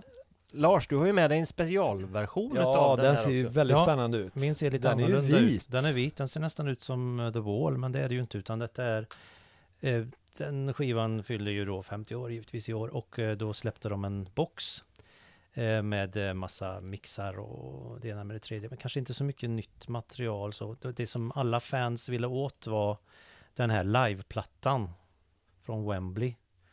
Där de kör hela Dark Side of the Moon. Och då um, slog jag, den släppte de separat, så då slog jag till och köpte den. Mm. Och den är jättebra. Eh, Pink Floyd live i den här tiden är ju väldigt speciellt för att inte bara så körde de hela Dark Side of the Moon utan de körde ju även stora delar av eh, Wish You Were Here som kom efter. Mm. Och inte nog med det utan de körde också stora delar av Animals redan vid den här tiden. Alltså de här Mhm. låtarna fanns färdiga i lite mer jammiga eh, liveversioner. Men under helt andra, de hade helt andra namn låtarna då? Precis. Det. Rolling and Drolling. Raving and har är ju en av Animals-låtarna och You Gotta Be Crazy är Ja. Dogs tror jag. Mm. Mm. Men är de med på den skivan också? Nej, tyvärr Nej. så är det bara, Ah, eh, så släppte de bara eh, Dark Side of the Moon-materialet från den här konserten. Just det. För de körde även, vet jag, Echoes på denna. Mhm. Och det är ju eh, en del som är lite irriterade på att de bara... Men de valde att göra så här så. Den är jättebra. Får man också säga någonting om att det är ytterligare ett mästerverk från eh, Storm Thorgerson och Hypnosis. Precis. Eh, det Mm, är ju ett, omslaget. ja, ett otroligt eh, snyggt och iögonfallande skivomslag. Mm. Verkligen. Man känner ju igen den direkt. Mm. Och, och slår man på telefonen så har man ju en koppling här också. Som bakgrund. Så där du. Oj. Vad snyggt. Det skulle ni se. Ja, Ja, det skulle ni se. stugorna. Ni, ni, som, ni som sitter där hemma och lyssnar just nu. Ehm, ehm, den här liveskivan är lite rolig också för det här, här har de eh, omslaget i, ehm, om man säger, med alla mått och sånt så, som, som Hyp- Hypnosis gjorde det för att eh, skicka till eh, tryckeriet då. Så Jaha. här står det liksom mått och, och vilka färger det ska vara och allt sådär. Så är det som ett, ett work in progress den här. mm. Ja, vad Rolig på sitt sätt. Inte lika snygg som originalet Nej, givetvis. men men kul på sitt sätt. Men den Mm. kanske man skulle ta och Eh. införskaffa sig ändå. Det, det, då blir du inte besviken. Det tror Och jag då är ju frågan, kommer ni införskaffa eh, Roddy Waters nyinspelning av Dark Side of the Moon? Nej. Där han då har Tagit bort alla rock'n'roll guitars. jag tror inte, jag, jag känner mig inte så pepp på det Nej. faktiskt. Ska jag givetvis lyssna på det. Ja, det får jag ju. Ja. Sen kanske jag inte vill ha den i vinylbacken. Har vi hört när den ska släppas? Är det nu i år eller 50 års? 50 år efter? Det var ju mycket skriverier om den i våras. Eh, Ja. Men eh, sen, jag, inte, jag, jag vet inte. Han kanske bara luras Ja. för att irritera Mm. David Gilmore. Ja. Mm. Vem vet? Inte omöjligt. Där har vi ytterligare ett band med där de blev Inre slitningar. Mm. Men jag slog upp här, såg att eh, eh, Best selling, eh, selling albums Ja. av 73 så ligger ju den här nummer ett då Ja. och eh, har sålt i 50 miljoner exemplar. Tackar. Får Eh, man gissa en tvåa från det året? Ja, vänta lite. Jag ska- bara säga här att eh, den var då rankad som nummer ett 73 Mm. eh, och under 70-talet över stort så var den också rankad som nummer ett. All, vad- alla år? över 70-talet, Ja. alla, ah, 70-talets alla år. Och o- overall rank, alltså Ja. eh, någonsin, Ja. ligger den trea. Mm. Så det står inte vilka som är före där, men det, man kanske kan gissa det och så. Men gör din eh, övergång här till den som du tror kommer på andra plats då. Ja, fast egentligen blir det fel övergång eftersom Nej. vi är inne på mm, progressiv musik och du och Lars har ju en annan och så har vi Ja. eh, ja. Okej, d- skit i tvåan nu då. Ja, vi, Ja. så att eh, vi, vi, vi, vi kan ta den sen när vi väl kommer in på den artisten. Ja, jag kan wrappa upp mitt eh, tvåskiveavsnitt här. Genom att gå från Dark Side of the Moon till ett, en skiva som också har ett väldigt karaktäristiskt skivomslag, nämligen Tubular Bells av Mm. Mike Oldfield som också kom 1973. Virgin Records första skiva. Ja, och eh, enda Mhm. skiva som sålde något tror jag. Ja, Mm. Eftersom också Henry Cow låg på Virgin.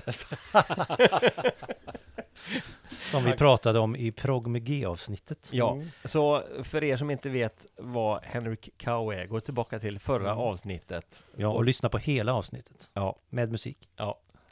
Så man kan säga att det var ett- lite av ett lyckokast för, av eh, Richard Branson, eh, grundaren av Virgin Records och eh, ja, hela hans Virgin Imperie då.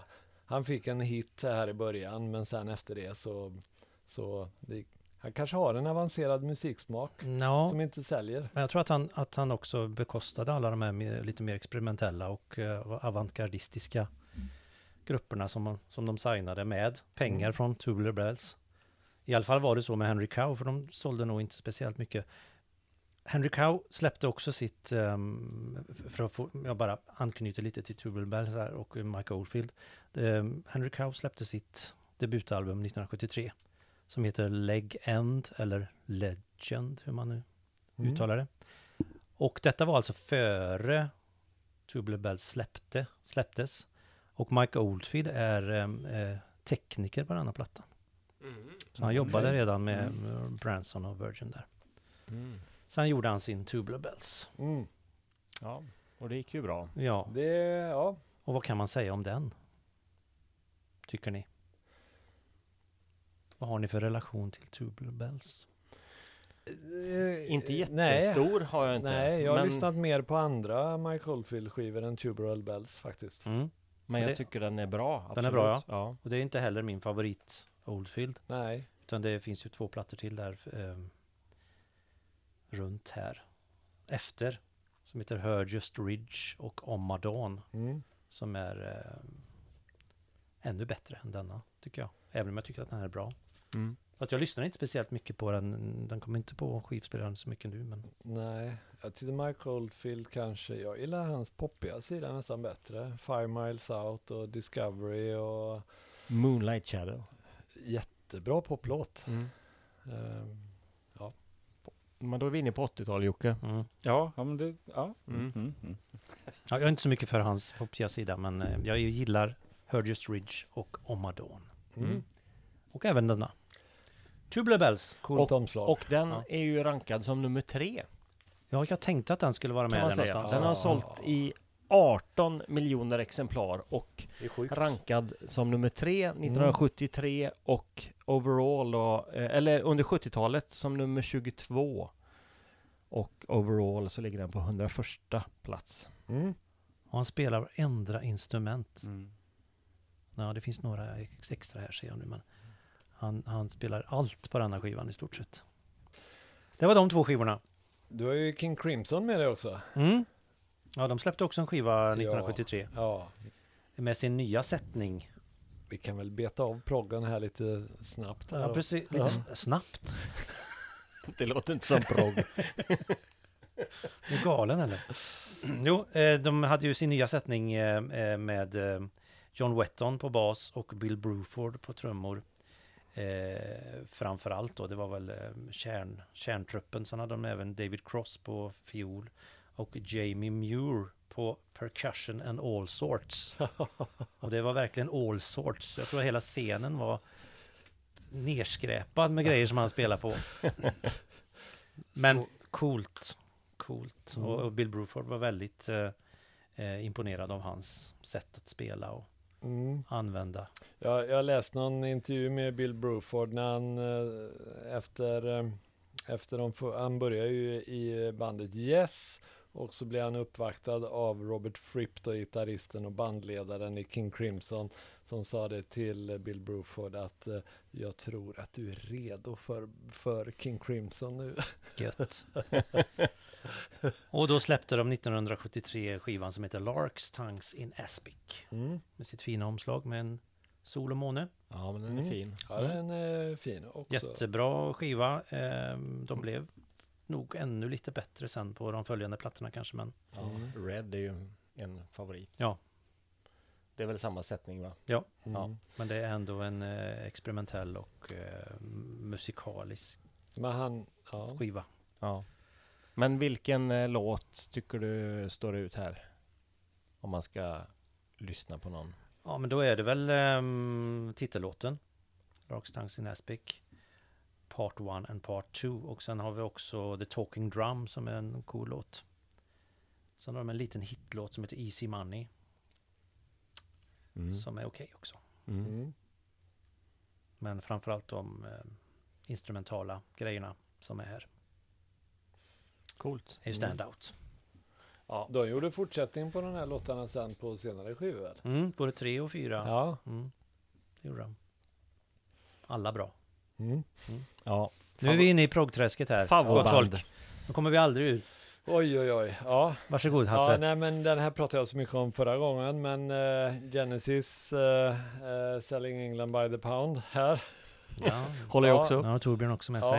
Ja, eh, en på alla sätt fantastisk skiva och då var det ju då med deras klassiska sättning där Steve Hackett är med på gitarr och Peter Gabriel sjunger och så hade vi ju då ja, Tony Banks och Mike Rutherford och Phil Collins som då satt bakom trumsetet. Men på den här skivan så var det faktiskt första gången som Phil Collins eh, fick eh, ta ton.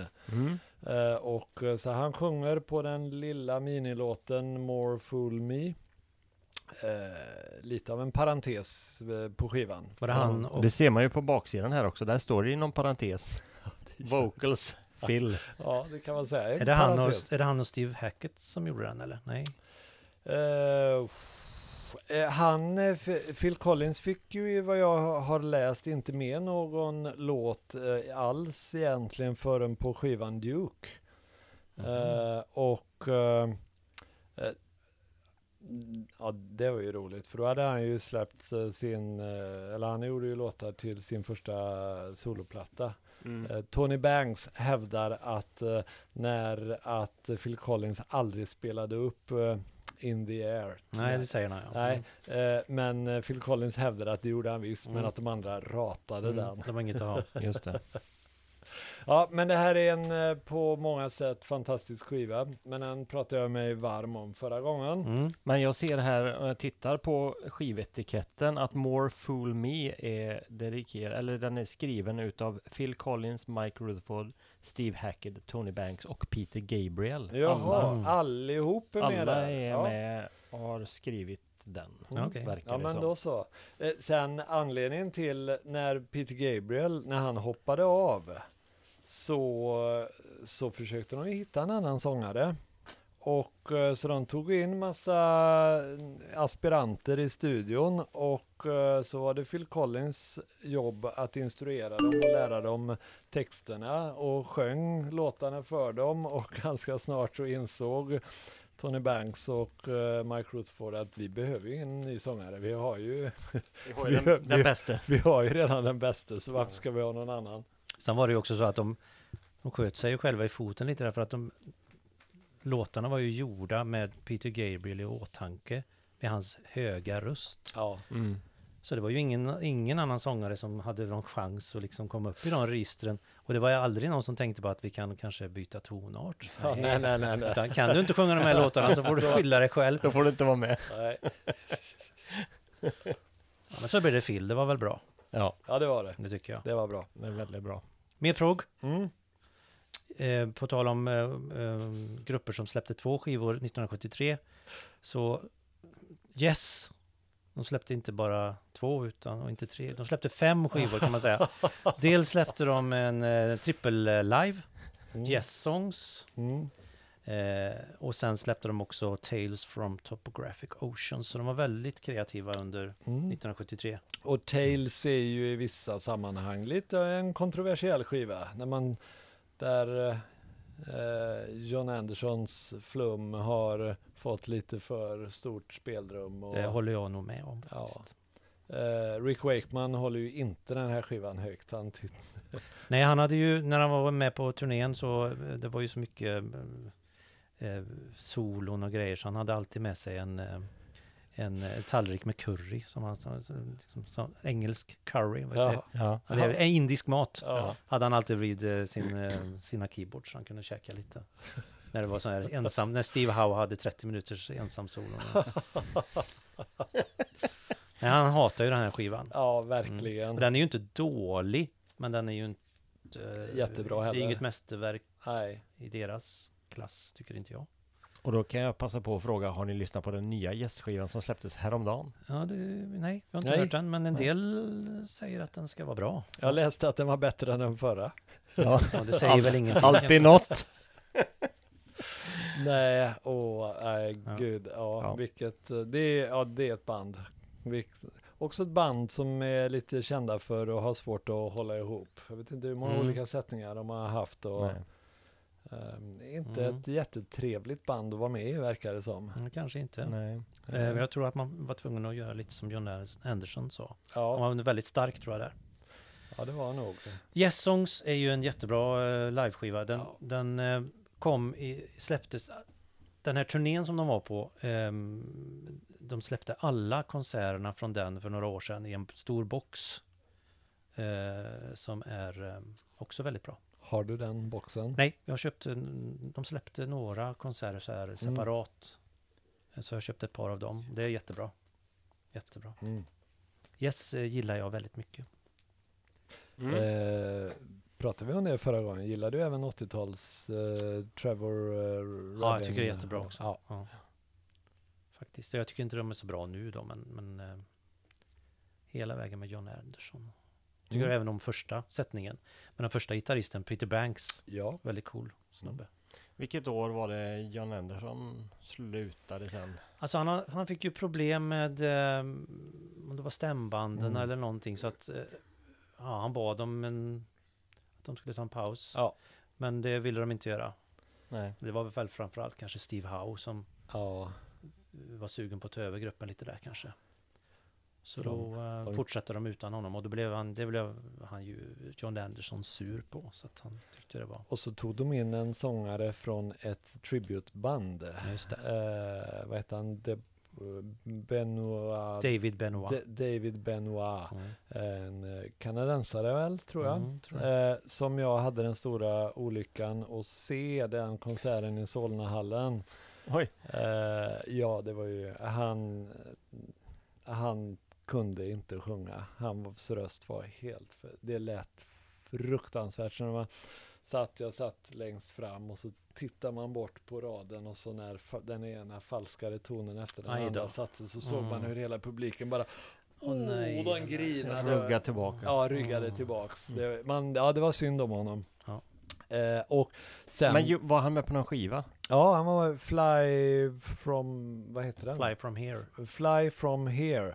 Eh, som sen, och det är också förmodligen inte ett jättesympatiskt band. Han var med på den skivan. Jag tyckte de hade en del bra låtar. Det var ju gamla låtar som eh, från eh, Trevor Horn-tiden egentligen, när han var producent. Så, men eh, Yes spelade ju in den skivan sen igen med Trevor Horn på sång.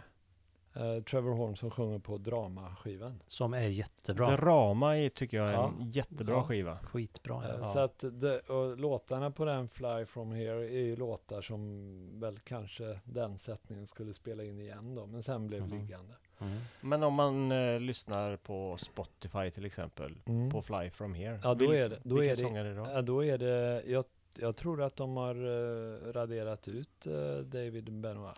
Jaha. Mm. Eh, eller de båda. Det är ju lätt att kolla. Mm. Båda finns där kanske. är eh. De kanske, de kanske har um, Sharon Osbourne som, som Ja, just det. Ja. manager. ja, Hon är ju var- bra på att wipa bort musiker och På grejer. tal om att wipa bort så kanske hela det här segmentet ska wipas bort där vi hoppade fram i Vi tiden. får se, det är lite utanför 1973. Ja, men vi är så flexibla i den här Mm. podden. Mm, men nu hoppar vi tillbaka till 73 igen. Ja, och för det är ju väldigt lätt. Och hoppar tillbaka. Ja. Nu är vi där.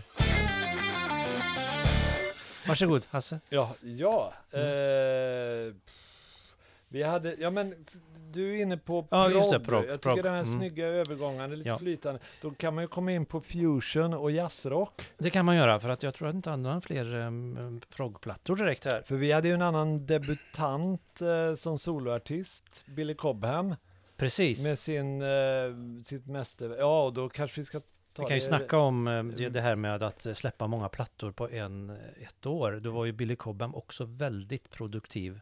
Ja. Trummisen Billy Cobham. Eh, dels var han ju med i, fortfarande med i Mahavishnu Orchestra Mm. eh, som släppte en skiva som heter Birds of Fire eh, 1973. Och sen så kom också en liveplatta med samma band, Between Nothingness and Eternity. Och sen så hoppade han av eh, Mahavishnu Orchestra och startade sin solokarriär med toppenplattan Spectrum Mm. som vi pratade också om förra gången med Mm. eh, Tommy Bolin på gitarr där från Deep Purple. Just Mm. Eh, och den är ju fantastisk. Så att det var tre bra skivor med mycket roliga trummor att lyssna på 1973. Mm. Var- De där, Här har vi den. jag har inte hört någon utav dessa. Det blir ju fantastiskt Billy Cobham. roligt. Och, Har du inte, den har du inte? Då Ja. har du nej, Mm. jag vet eh, väldigt lite utav... Då kan du börja med ehm, eh, Spectrum kanske. Ja, Och Ja. sen, sen går du in på eh, Billy Cobham-eran av Mahavishnu Orchestra med, Ja. eh, med McLaughlin på gitarr. Eh, där är ju ett fantastiskt band som mm. gjorde otroligt mycket bra musik. Det är så kul att det finns saker att upptäcka kvar. Mm. Det var när David Coverdale, som då sjöng i Deep Purple, eh, han eh, tog med till studion till sina bandkamrater eh, den Billy Cobham-skivan och så sa han det att eh, den här gitarristen borde vi försöka få Mm. som ersättare till Richie Blackmore. Mm. Det var så det var. Jag tror han var med i James Gang också Ja. ett tag. Jag har Mm. inte hört hans grejer där men. Just det, Mm. för den har de recenserat i den här Mm. Purple-podden som jag lyssnar på. Så där ja. Mm. Mm. Mahavishnu Orchestra, alltså en helt egen form av fusion måste man ändå säga. Ja, Hårt, hårt och... skoningslöst på Ja. något sätt på, på örat Ja. och i, otroliga taktarter som de uppfann själva tror jag. Och vad hette, eller heter, keyboardisten? Det är väl väldigt eh, distinkt. Eh, Ja men det är väl, eh, Är, är det... det är väl Hammer, Ja. John Hammer. John Hammer. Från, det. eh, vad heter mm, vad heter tv-serien? Miami Vice gjorde han ju. Aha, Ah. är det samma? Han gjorde Miami Vice, John Hammer. Jaha, Ja. okej. Just det. Var han med i Colosseum också? Nej. Jag vet inte, han Nej. var ju, han var ju väl, med, med väldigt mycket Mm. under 70-talet. När Fusion var som störst, Mm. kan man väl säga. Men Miami Vice i 80-tal Jocke? Ja, det är det. Stackars Jocke! Lite märkligt 80-tal. Ja, men jag, jag Mm. kommer att tänka på en, eh, jag får ju backa bandet här lite Mm. grann, med, med, med en svensk progg med, med, med 2G. 2G. Mm. Men någonstans mellan progg och visa. Kjell Höglund, Häxprocess, Mhm. Är det 73? 73. Oj då. Ja, Mhm. Ja. Det är ju en klassiker. Kvart lång låt, Mhm. typ. Den, det, slä, det släpptes faktiskt väldigt mycket bra progg med 2G Ja. 1973 också. den har vi lyssnat på i våran lilla vinylklubb. Eller Mm. hur? Jajamän. Någon kväll när vi Ja, satt ja. med en god öl och... Ja, minns låt, att låter det... som en väldigt trevlig klubb. Ja. Det finns plats för fler.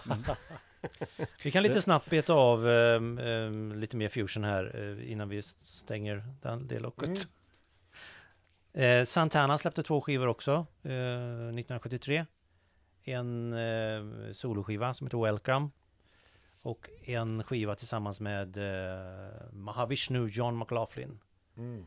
Love, Devotion, Surrender. Jag måste eh, visa innergrejen här. För lyssnarna. Härligt. Oj, oj, oj. Oj, oj, oj. Här har vi någon sån här... ehm, Ska man beskriva det? Här sitter ja, gör det. Ja, här sitter de eh, på golvet där i vita kläder och så är det i mitten en rödklädd eh, Guru. guru. Guru, ja. ja. Ser Mm. ut som en indisk guru av Mm. något slag. Ja, det är stilrent och snyggt. Två jättebra skivor också. I Fusion-skolan kan man väl säga. Mm. Och sen även Return to Forever Mm. med Chicoria i Ja. eh, spetsen. Släppte också två plattor under 1973. Light as a Feather och Hymn of the Seventh Galaxy. Också bra. Ja. Den har jag. Chicorea där. Mm. Mm. Jättebra. Med Stanley Clark på bas. Och. Ja. Det, var visst fusion är det, det. Visst är det märk... eh, Det var ju lite häftigt på 70-talet att eh, de här...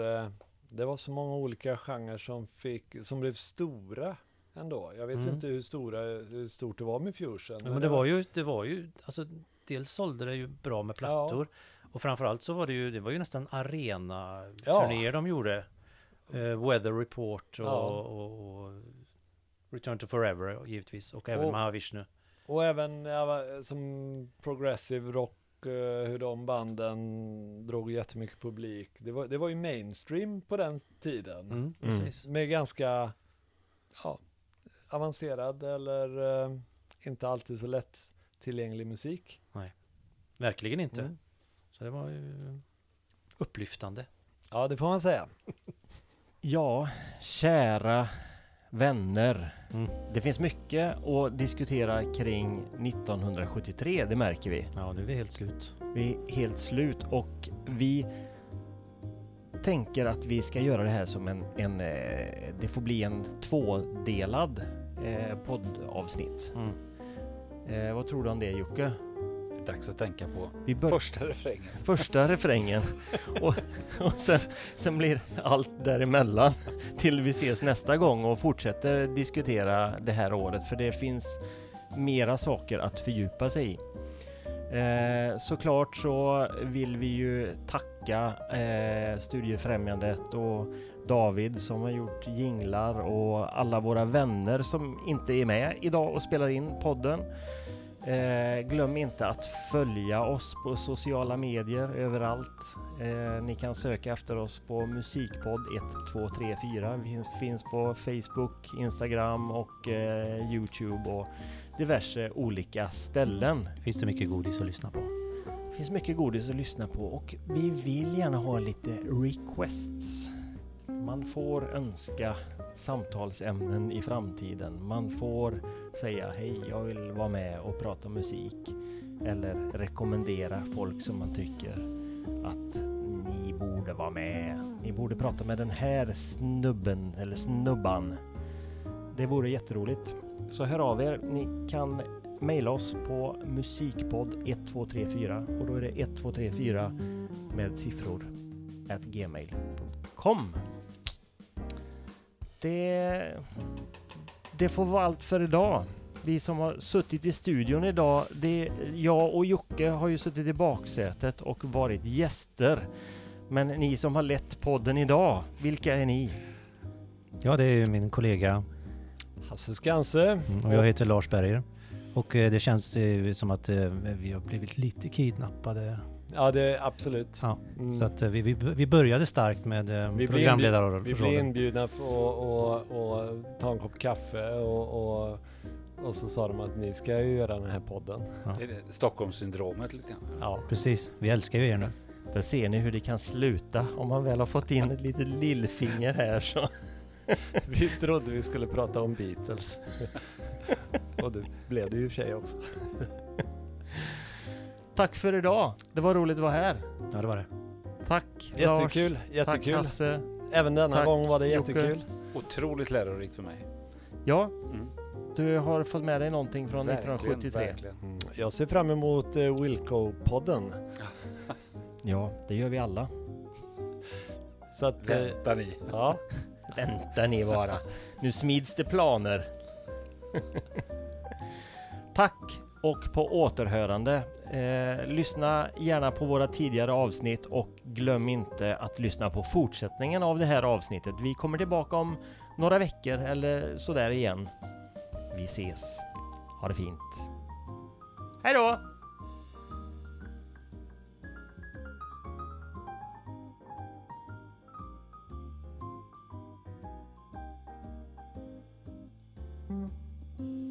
Tack för att du lyssnat på Musikpodden 1234. Om du gillar oss och vill höra fler avsnitt så glöm inte att prenumerera. Du hittar oss på Spotify och där du lyssnar på dina poddar. På Spotify kan du välja om du vill höra avsnitten med musik i samtalen. Du kan också lyssna på alla spellistor med musik från avsnitten under vår Spotify-profil Musikpodd 1234. Glöm inte att följa oss på Facebook, Instagram, Youtube och TikTok. Vi uppskattar om du delar våra inlägg och ställer frågor till oss. Du får gärna komma med förslag på kommande ämnen eller gäster du önskar skulle vara med i programmen. Sök på Musikpodd 1234 i sociala medier så hittar du oss. Det går lika bra att skicka ett mejl till musikpodd 1234 gmail.com. Vi hörs snart igen.